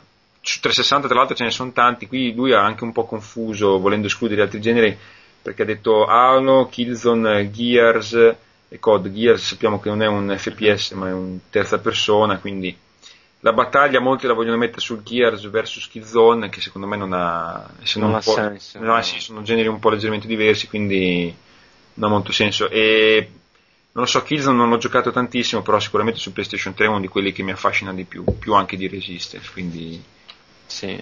Ah, eh, Resistance, per, per assurdo, io ho amato molto di più il primo del secondo, anche se poi alla fine molti, molti hanno amato molto più il primo che il secondo. ho dato lo stesso, ho dato lo stesso voto al, al- al secondo, cioè il primo e il secondo hanno lo stesso voto, forse un po' me ne sono pentito, eh, però io ho trovato molto più bello il primo del secondo, molto. Molto ma molto. Sì, però via, forse effettivamente se, se uno ci va a fare caso, vabbè che io Halo a me piace, però non, non lo stimo così tanto da, da citarlo in maniera entusiasmante, quindi altrimenti forse la, la- in quanto FPS questa console war sarebbe in quanto esclusiva un po' più dal fronte Sony in questo caso, nonostante 360 ne abbia veramente un numero sterminato e anche meritevole sotto molti aspetti. Comunque, dopo questa parentesi su Best of, una veloce scorsa agli altri che ci hanno scritto, che fanno qualche domandina veloce veloce. Eh, leggo sempre io, quindi Luigi Pomi ci scrive. Eh, ciao amici di Onda Ludica, vabbè saltiamo come al solito i complimenti e domanda. Sono un appassionato di Ghost Recon, pertanto mi farebbe piacere sapere se è in programmazione un nuovo capitolo da parte di Ubisoft e se sì, se si sa più o meno eh, quando uscirà. Voi cosa, vabbè, dopo ci chiede cosa ne pensate della saga e se non merita una continuazione. Di chi è a conoscenza di Tutti. Fabrizio, tu mi volevi, mi volevi far comprare Ghost Recon la settimana scorsa. Grow 2? Sì. per giocare con perché non trova nessuno con cui giocare anche lì, forse. No, io veramente ce l'ho e ho anche tutte le espansioni, è lui che non mi caga. non mi Non è vero, il sito che non vuoi giocare con me perché io sono troppo forte come in Army of Two. Per fortuna la gente intelligente. Vabbè, ma quindi la, la domanda è, è, è previsto un nuovo Ghost Recon, non se ne è più Sì. sentito parlare? Sì, assolutamente. Sì. È previsto c'è un qualche episodio, no, per il momento non c'è assolutamente niente. Eh, molto, molto probabilmente si saprà qualcosa ehm, l'anno prossimo, probabilmente nel corso dell'E3, se non, se non prima. Eh, guarda, mh, purtroppo è un discorso che, hanno, che Ubisoft ha iniziato eh, circa un anno fa con alcuni rumors e poi non si è più sentito niente, ma si parla addirittura di un mondo aperto, ok? Cioè quindi mh, pensa a un unico campo di battaglia dove van, andranno a interagire diversi giochi. Uno di questi è Sì, Ox. eh, Ghost Recon, un altro può essere Ox eh, e si parlava addirittura di un- un'ulteriore integrazione, di un'ulteriore possibile integrazione con End War. End Wars, mi ricordo che... Sì, ma queste, queste, Luca, sono le solite favole dei programmatori che ti vogliono entusiasmare con queste cose, come quella cosa a, Natale a cui tu credevi, eccetera. Ma in realtà, secondo me, faranno come hanno fatto un po' in Oaks, a- a- proprio a sfumature, ovvero riprenderanno a, a grandi linee in ogni gioco, magari eventi o cose che si intrecciano, ma sotto sotto il gioco rimane quello. Non credo che avrà tanto, soprattutto nelle, nelle generazioni attuali dove non c'è, non c'è molte possibilità di rischiare in questo senso sui brand difficile. Ma, vabbè, guarda, poi un conto è il, il fattore di rischio che non si vogliono prendere, un altro conto è la fattibilità della cosa, perché io mi ricordo già in ambito PC eh, anni fa con eh, due simulatori di volo, non mi ricordo assolutamente quali, cioè mi ricordo benissimo che erano stati fatti addirittura da un'azienda che poi aveva acquistato eh, Ubisoft stessa, eh, due simulatori di volo differenti, due confezioni differenti che poi andavano a interagire su un unico campo di battaglia, quindi cioè, sono cose Eh, ma, che ok, però stiamo parlando già da tempo. Eh. Sì, ma stiamo parlando di, di- di due giochi dello stesso genere, non di tre giochi su tre generi completamente diversi. No, ma eh, il progetto poi esiste da, veramente da tanto tanto tempo per una cosa del genere, non, non era stato preso in considerazione inizialmente da Ubisoft, ma da quest'altra azienda che ora come ora non mi ricordo, maledizione a voi. Ehm, Devi giocare un po' più di JRPG. È probabile. No, però, cioè, secondo me è una cosa più che fattibile, però appunto eh, bisognerà vedere poi con i tempi di sviluppo e effettivamente quelli che possono essere i costi e, e i rischi annessi e connessi. Comunque c'è spazio. Assolutamente. Comunque sì, ehm, nel prossimo futuro ci sarà un nuovo Ghost Recon. Purtroppo, vabbè, sarà il classico, ho paura che sarà il classico Ghost Recon, non sarà più quel bellissimo titolo puramente tattico e strategico che era eh, una volta uscito su, su PC, però ha perso questa connotazione. È stato anche un po' fagocitato ultimamente da, da un po' tutti gli altri brand, da- rispetto alle prime uscite su 360 e PS3. Adesso, Ultimamente mi sembra che avesse preso Cosa intendi per fagocitato? Fagocitato nel senso che boh, non mi sembra che anche mancando questo è ci sia rimasto molto hype, eh, quasi che dopo il secondo la gente già, non dico avesse subito un po' la stanca e avesse guardato altro o altrove piuttosto che non aspettare un ennesimo Ghost Recon, per quello che forse gli stessi sviluppatori hanno, hanno deciso che forse che non riprodurre senza migliorare e evolvere troppo la cosa era meglio prendersi un attimo un po' più per, per provare a creare un, un capitolo un po' più avanzato, diciamo così. Beh, guarda, eh, forse un po' la stessa cosa che è successo anche per l'altro tactical shooter di Ubisoft che è Rainbow Six. Mhm. Si sono presi un po' entrambi una pausa giusta mi auguro che stiano cercando anche un po' altre vie, altre novità. Va bene. Abbiamo poi velocemente Tubo Catodico che ci scrive e ci chiede Tubo catodico. Ma cambia pusher, ma Poveretto, va bene. Ehm, vi scrivo per farvi complimenti, eh, bla bla bla bla, eh, vorrei però fare anche una critica, ecco, ci pone una critica. Nel podcast parlate quasi unicamente di giochi per 360 o PS3, mai qualcosa riguardo al Wii e ai progetti Nintendo. Alcuni dei... Aspetta almeno.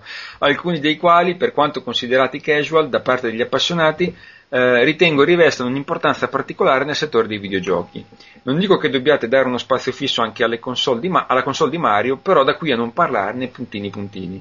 Eh, ciao e continuate a deleitarci con il vostro lavoro, interessantissimo intervento dell'ospite riguardo il gaming online, ok. Sì, eh, benvenuti, questa è la nuova rubrica Nintendo per te. Questa sera parleremo del nuovo Zelda, del nuovo Mario e del nuovo Metroid Mario Zelda. No, beh, no, no, io Vabbè, per, eh, per cui No, prendo, prendo la parola io perché mi... non sono così avverso come No, ma nemmeno, no dai, nemmeno io. Scherzo, Eh, scherzo. scherza sempre. No, guarda, anzi, tubo, caro tubo catodico, mi sono fatto portare proprio ieri una TV a tubo catodico in casa perché giocare con lui sull'LCD proprio non se ne parlava. No, beh, Chissà diciamo perché. che no, è old gen, no, beh. E comunque io penso solamente che in questo periodo le uscite per, eh, per Wii siano state abbastanza sottotono, l'ha ammesso la stessa Nintendo. Quindi Ma Nintendo quindi per Natale, qu- qual è la big botta di Nintendo per Natale? Mario. Super Mario, Zelda, No, vabbè, Mario... Mario Galaxy? eh, ok. No, Mario eh, Galaxy 2? eh, giusto? Cioè che poi... No, Mario aspetta. Bros. È uscito se non sbaglio. Ah, no, ah, ma quindi Mario Sì. Galaxy 2 per Natale? Ma io penso che Nintendo più che altro punterà molto più sul DS nel periodo natalizio. Eh, Quindi Cosa? insomma Wii un po'... eh, se uno vuole comprare il Wii... e- cioè, oppure se negli anni scorsi ha comprato il Wii e vuole farsi un altro regalo per Natale dopo aver consumato la pedana con Wii Fit spero e che non aver voglia- da, GameStop eh, per comprare un'altra console. Ma no, perché che console si comprano dopo aver giocato a Wii Fit e solo Wii Fit? Che ne so, una 360, una PlayStation 3. Mm. E tu credi che la gente che si compra... E si comprano un libro. Vabbè, allora è un consiglio per GameStop per iniziare a vendere molti più libri, insomma. Esatto. Va bene, Guarda, quindi insomma, eh, non, non diamo neanche una speranza? No, no, cioè, mh, tenete d'occhio se vi piace il Giappone, Murasama, che sta uscendo adesso. Poi brividi. C'è Galaxy, mh, però sinceramente non so quando. E eh, dalla parte Ubisoft, visto che ne parlavamo, ci sarà il secondo Red Steel. Eh, quello forse. L'anno prossimo. Quello È già eh beh. L'anno prossimo. Sì, sì. Almeno l'anno, almeno l'anno scorso con Wii Music aveva provato ad abbozzare una botta, così far fessi il mondo de- dei videogiochi, dei giornalisti dicendo ma guardate che questa qui è una grande roba, invece quest'anno niente standiste nei media world che ti fanno provare le, brezze, le nuove brezze possibili con il Wii. Ah, vabbè, c'è a, a parte Wii Fit Plus, poi c'è Super Mario Bros. Wii, giusto? Quello che si gioca in Quello che si 4. gio- sì, la, la scimmiottatura di, di- di Little Big Planet con Mario. Eh, no, vabbè, No. dai. è Per essere cattivi va bene, va no, bene. un'altra cosa, un'altra No. cosa. Eh, e niente, mm, poi vabbè, Mario Galaxy, io mi ricordavo Mario Galaxy 2 era, era atteso per, per dicembre, però poi Sì. effettivamente si sono perse le tracce. No, anche perché di solito per dicembre a quest'ora ormai Sì, non, non è infatti, che lo vai, no, non no. è che lo vai a mettere fuori il 14 eh, di, di No, dicembre. no, Natale. eh, infatti non credo perché non si è più visto e sentito niente, per cui insomma penso che... No, ma qui Tubo Catodico ci parlava di, di questi progetti alternativi e che comunque se anche non fanno la rivoluzione del videogioco possono comunque essere presi in considerazione per originalità, suppongo. Tipo? Ma tipo lo stesso um, Wii Fit o quello della, della... Io quando guardo il giornale, la rivista di Nintendo, vedo che ce ne sono una marea di questi qui. Magari forse qualche cosa, ra- ravanando, in gi- sono inciampando. Però. Ah, ok, vabbè. Eh, guarda, mentre sì, comunque confermo quello che stavo dicendo prima, penso che invece il grosso, il grosso per Nintendo sarà per il periodo natalizio sul DS perché appunto dovrebbe uscire verso metà dicembre mh, il nuovo Zelda su appunto per il DS Spirit Tracks, quello del trenino. Mm. Vabbè, quindi Vabbè. a- attenderemo, niente, niente regali sotto l'albero per Wii. Qualcuno sì, mi, mi potrebbe elencare in questa generazione di console quali sono i nuovi brand che ha lanciato oh, Nintendo, a parte, a parte ovviamente i non giochi, cioè quindi Wii Fit, cose di questo tipo. Eh, Red Mario. Steel è di Nintendo. No, no, no, i nuovi, i nuovi brand, i nuovi brand, non i nuovi giochi, eh? I nuovi Aspetta. brand. Eh, aspetta, cosa intendi? per Red Steel non è un brand, in, che Ma senso? non, non è Eh, Nintendo. Ah, no, ok, ok. ok. No, io dico, ti faccio un esempio, eh, su, su- sul Cube ci fu Pikmin, ok? Che bello. Sì, che, che era effettivamente un bel titolo. Su questa generazione di console, ripeto, escludendo i non giochi, qual è eh, un nuovo brand che Nintendo ha lanciato? Sì, beh, effettivamente proprio Nintendo Nintendo si è concentrato, Big's Story? si è concentrato Chi? su que- Mr. Big's Story. Ecco. quindi nulla in pratica. Grazie. Prego. No, sinceramente mi... Eh beh, se, No, se sei c'è. concentrato sui non giochi, ovviamente una console che si concentra sui non giochi, si è concentrato sui non giochi. Cioè, Eh. Wii, Wii Sports, Wii... No, ecco, era per dare una risposta al- all'amico. Eh vabbè, ma l'amico ti sta dicendo Wii Sports 2 non sarà la, la rivoluzione, cioè non sarà il gioco del millennio. Sì, per- ma io sono un giocatore e preferisco parlare di giochi. Ecco. Giorno che non sarò un non giocatore parlerò di non giochi. Eh, non voglio arrivare agli estremi di Francesco che la definisce un retro gaming, però voglio dire anche Nintendo mi dà poche, poche armi per poter parlare. Cioè in questa... Soprattutto quando poi i giochi decenti che escono, vedi Dead Space, vengono trattati come vengono trattati. Eh, quello purtroppo non è colpa loro, è, colpa dei gio- videogiocatori bastardi. Sei Ma tu il videogiocatore bene basta. perché Fa paura, io non lo toccherei. Ecco, di nuovo. Andiamo avanti, proseguiamo. C'è PGC84.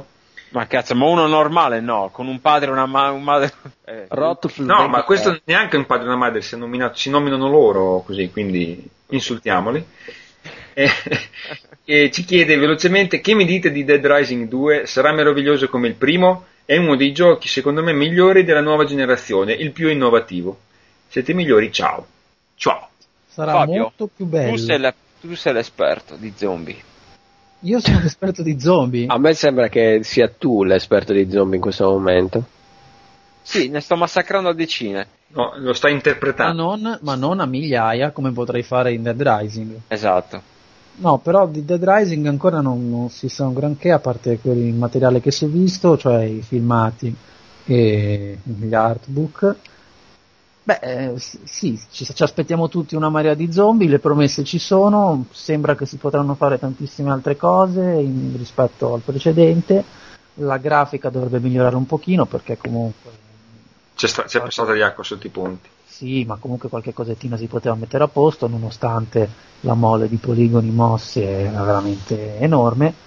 Quindi non ci resta che aspettare, ma le premesse ci sono tutte. No, più che altro io una cosa che veramente avevo detestato del primo e spero che non sia così nel secondo anche se ho poche speranze. Quando potevi salire in cima alla torre, No, no, eh, del primo l'ho abbandonato, guarda, l'ho- ci ho perso un po' le speranze dopo un po' perché il suo... Ah, ho già capito, te ti dava fastidio il fatto che dovevi crepare 7-8 volte prima di... E ricominciare di nuovo, sì, decisamente. E vabbè, non sei giapponese, non te ne facciamo una colpa. però- È bravo. No, ma come concetto, e poi, vabbè, sì, e con questo l'altro aspetto che io detesto maggiormente nei videogiochi, ove- ma lì quello, vabbè, lo giustificavo un po' di più perché era un po' più difficile da, da- da pensare diversamente.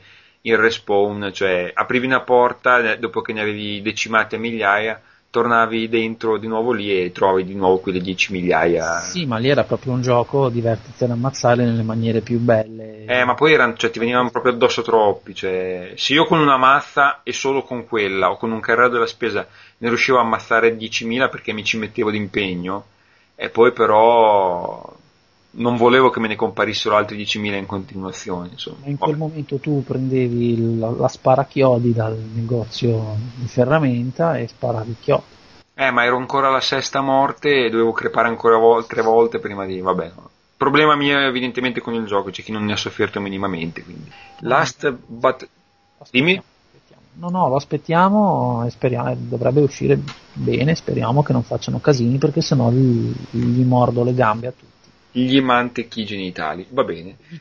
Last but not least, Paolo 69. Tu che volevi i nomi. Onorevoli conduttori di Onda Ludica, salti convenevoli che tanto sono sempre scontati. Questo è, vedi, più effettivamente. Non dispiace. Vi scrivo per le seguenti domande, entrambe molto serie, specifica. 1. Che ne pensate dei giochi hentai giapponesi? Come. Come mai in Giappone vengono pubblicati, magari anche su console, mentre da noi non viene pubblicato nulla? Posso capire che sia un genere... come loro che non è giapponese come me. Eh? Cioè, c'è Gentaglia come voi tre che non ama il Giappone come me. Aspetta. Posso capire che sia un genere che non vada per la maggiore, ma addirittura non vederne mai nemmeno uno, non puntini puntini. Ma aspetta, eh, innanzitutto Falso. hentai è, è- cos'è il genere Porno. mezzo porno? Sì, no, no, to- total porno. Totalmente, C'è totalmente quello porno. erotico, quello porno, quel- insomma, le varie sfumature comunque dedicate a quel soggetto lì. Animazione giapponese porno. Mm. Allora, e la risposta la... Ma penso ci, cioè, ci sono anche ad esempio i, quelli di, di appuntamenti proto-erotici senza che No, sia quelli non sono hentai. No, E che cosa sono? dai. Quelli sono appuntamenti, appunto, è un genere a parte. Ah, Ne è uscito adesso uno per eh, DS che sta spopolando in Giappone in una maniera incredibile. E no, niente, il- mm, c'era stato un tentativo di una casa, avevano portato uno dei titoli più importanti, che era, si intitolava, pensate, Viper. Eh, ne, beh, ne sanno, questa gente qua ne sanno. La Non- Viper non l'hai considerato un titolo mh, non solo in time ma anche di spessore e non ha venduto una mazza, una mazza chiodata, diciamolo. E quindi immagino Ma cosa che- c'è che non va... Perché il genere, cioè il soggetto dovrebbe tira- attirare, come si sa. dovrebbe tirare, sì. Dovrebbe tirare, come si dice, di un filo. No, non so cosa dirti, forse Perché i deviati non hanno il coraggio di andare a comprarselo in un negozio. probabilmente è quello. Allora col digital delivery potrebbe i attualità. sì. Perché no? Perché no? Ah, tu pensi. Quindi effettivamente magari scomparendo anche dagli scaffali e dalle madri e parenti bigotte potrebbe tornare a spopolare anche in Occidente, nonostante comunque io mi ricordo le uniche cose che ho visto abbozzate in giro su PC o quelle robe lì erano comunque un gameplay totalmente in- quasi inesistente, cioè Infatti guarda è la così. tipa, ve- sc- scrivi- leggi la scritta e clicca solo per andare avanti. Sì, è come Assassin's Creed, solo che con il porno. Il letto di Cen terrorizza anche l'Occidente. Aspettiamo il digital delivery quindi per i nuovi entrati. Aspettiamo il digital delivery per giocare a baionetta senza vestito. Ecco. E l'altra domanda è: vorrei inaugurare la serie delle domande personali, così da conoscere meglio i nostri amati conduttori. Non Ma vogliamo. fatti i cazzi tuoi. ecco qua. Non vogliamo, sono uomo. non vogliamo conoscere però il vostro codice fiscale, ma solo una serie di curiosità, così non vi spaventate. In questo caso io vi chiedo quale dentifricio utilizzate? Ah, Se non vi ricordate la marca, almeno la, la tipologia: multicolore, gel, microgranuli, bicarbonati. Io Ah, uso la dai. maionese. Fabrizio lo spuntino. Io non lo uso. Pasta abrasiva. Esatto. Intanto faccio gli sciacqui con l'aranciata. Io Vabbè, ma tu, aspetta, tu, forse quando- con la testiera del letto per pulire. tu solo, aspetta, tu quando ti togli, la- cioè quando per la professione ti togli la dentiera per eh, svolgere il tuo lavoro, dopodiché che prodotto la immergi? Forse ci voleva chiedere anche questo. La citrosodina. È buona quella. Dai ragazzi.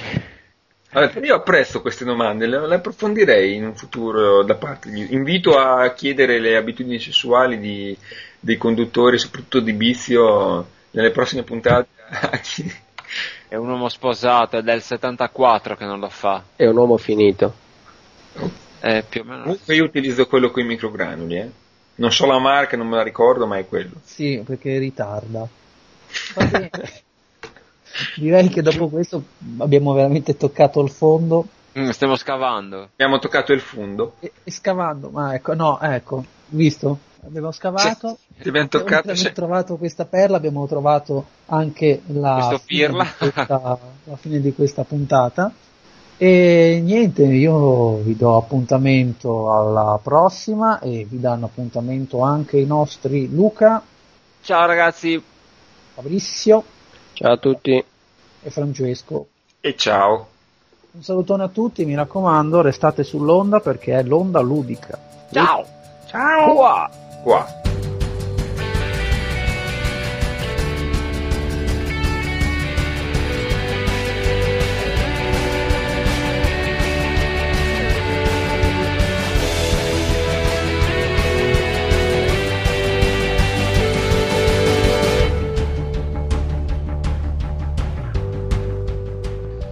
Qui l'Inter perde e quindi la cosa... Come perde? Oh cazzo! Non dovevo. Come sei un spoilerone, sei. Vabbè, dai. Forse sto scherzando, forse.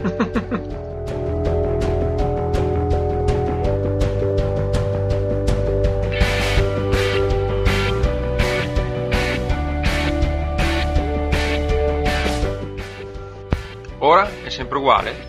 No, adesso è meglio. Boh. A me sembra lo stesso, ma Te l'abbiamo, te l'abbiamo chiesto? Mi hai già baciato la palla oggi, sì? Ti stavo perché- dicendo. Nel caso ce Prima- n'è un'altra.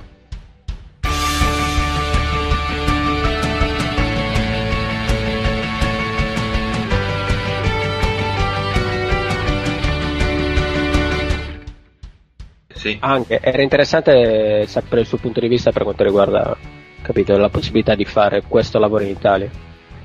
Guarda, se non mi sbaglio, lui, tra È parentesi. bellissimo, e aspettate un po' di... Ok, a parte le cazzate parliamo No, di no, no, no, no, no. Fantastico. No, no, invece stavo avvallando quello che tu stavi dicendo, perché se non mi sbaglio lui ha iniziato la sua carriera in Sardegna, tra parentesi.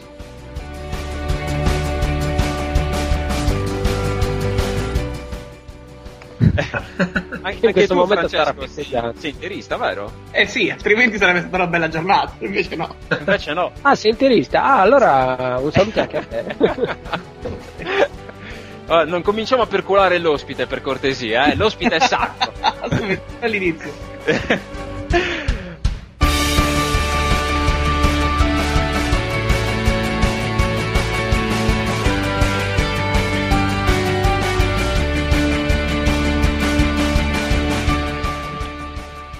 Ah, l'ultima cosa invece, non abbiamo chiesto invece cosa, quanto ci può dire Francesco in quanto invece ha, ha durata, cioè nel senso Quanto, quanto duri?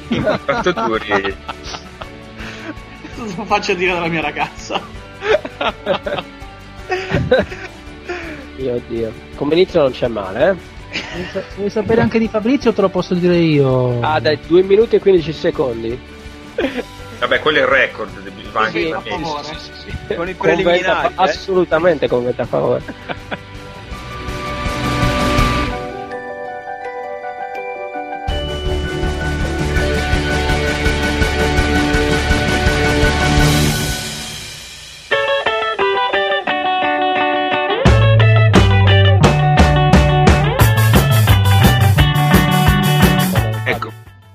fa- delira fino che puoi, così dopo quando torniamo abbiamo tutti gli outtakes già pronti. Benissimo, Fabrizio, ti volevo chiedere una cosa. È vera quella passione che si racconta in giro che tu hai per i cammelli? Sì, decisamente a me i cammelli piacciono veramente tantissimo. Ne ho quattro, ci dormo assieme e li imbocco. Va bene, ti ringraziamo tantissimo, ci risentiamo alla prossima puntata. C'è podcast per Fabrizio.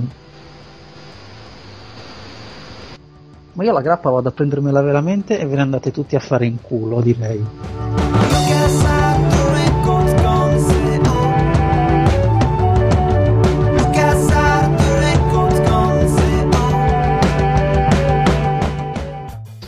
Sono tornati tutti, il pit stop è finito per tutti. Pure. No, no, che Fabrizio si deve levare il catetere, ci mette un sacco. Fa anche male, poverino.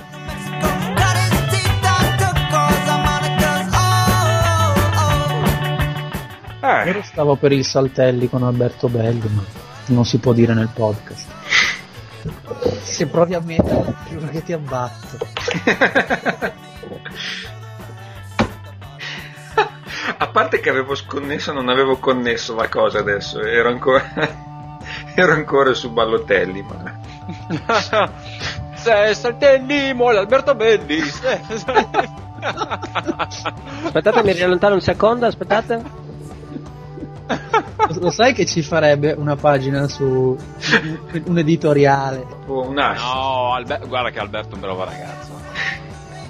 È, inutile. È un- è inu- un- è inutile che recuperi, tanto ora non la metto. No, no, no, guarda, io e Alberto discutiamo sempre su MSN, ci prendiamo a parolacce, però è la persona corretta.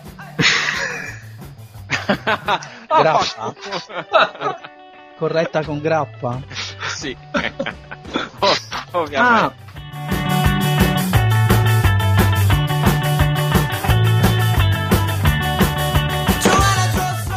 Comunque Sì. siete, siete degli stronzi, non mi avete fatto dire nulla. Ma tu non intervenivi. Ma Il- cosa? Ma tu spiri- parlavi dalla mattina alla sera, non facevi dire niente. Uno Lo già- spirito- Pushka. lo spirito Fabrizio, Fabrizio, ora parliamo di JRPG così puoi dire tutto quello che vuoi. Ma vaffanculo, ma tu e gli RPG di merda e l'Inter del cazzo che, che segui. L'Inter. Sì, lo sappiamo tutti che sei interista. Io non Dai, seguo il ma- calcio. Ma piantala, interista, pessaro di merda. Chi più ne Sul Passaro concordo. Ma pure interista, cazzo, ma non Ah cioè, no, ma io- era, rimasta, era rimasta quella di speranza.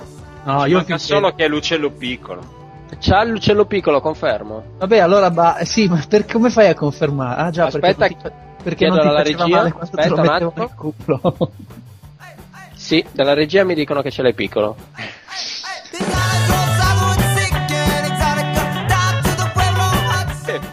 L'unico che ti è piaciuto non è neanche giapponese, magna carta. Eh, che ti devo dire, amore? eh. Che cos'è, coreano? Di dov'è? Sì. Ma sempre lì, occhi a mandorlo, uccello piccolo, che cazzo devi fare? Ma è un Vabbè. bene hanno Così poi le donne verranno a cercare noi con l'uccello ancora più piccolo. ecco. Ecco. Vabbè, adesso non estendere i tuoi complessi. Assassin's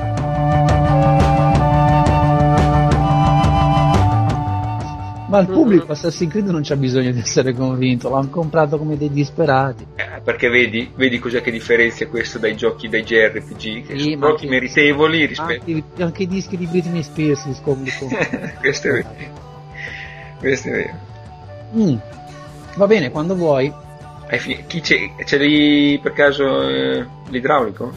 No, è la K. Ah, ok, ragazzi.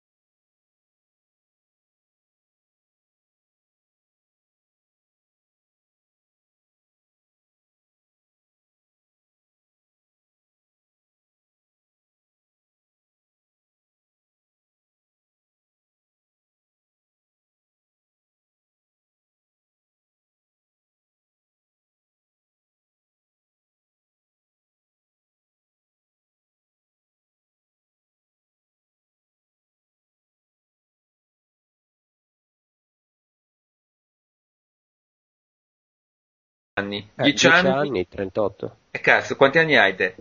Io 37, Luca ne ha 40. Cazzo ridi? Fatti due conti. Mi ero perso. Sai perché? Perché l'ultima volta che mi sa che avevo chiesto l'età a Luca era tipo 6-7 anni fa. 7, Sì, poi, poi, poi passa. e poi il tempo passa. Ero rimasto un po'. Ma sì, io ho detto, ma sì, sarà passato qualche anno.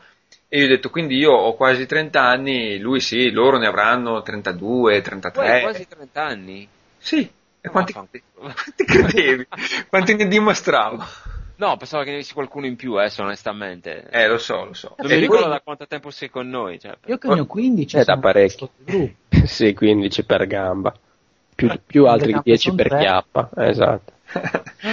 No, ma è per quello che io infatti dicevo, ma cacchio,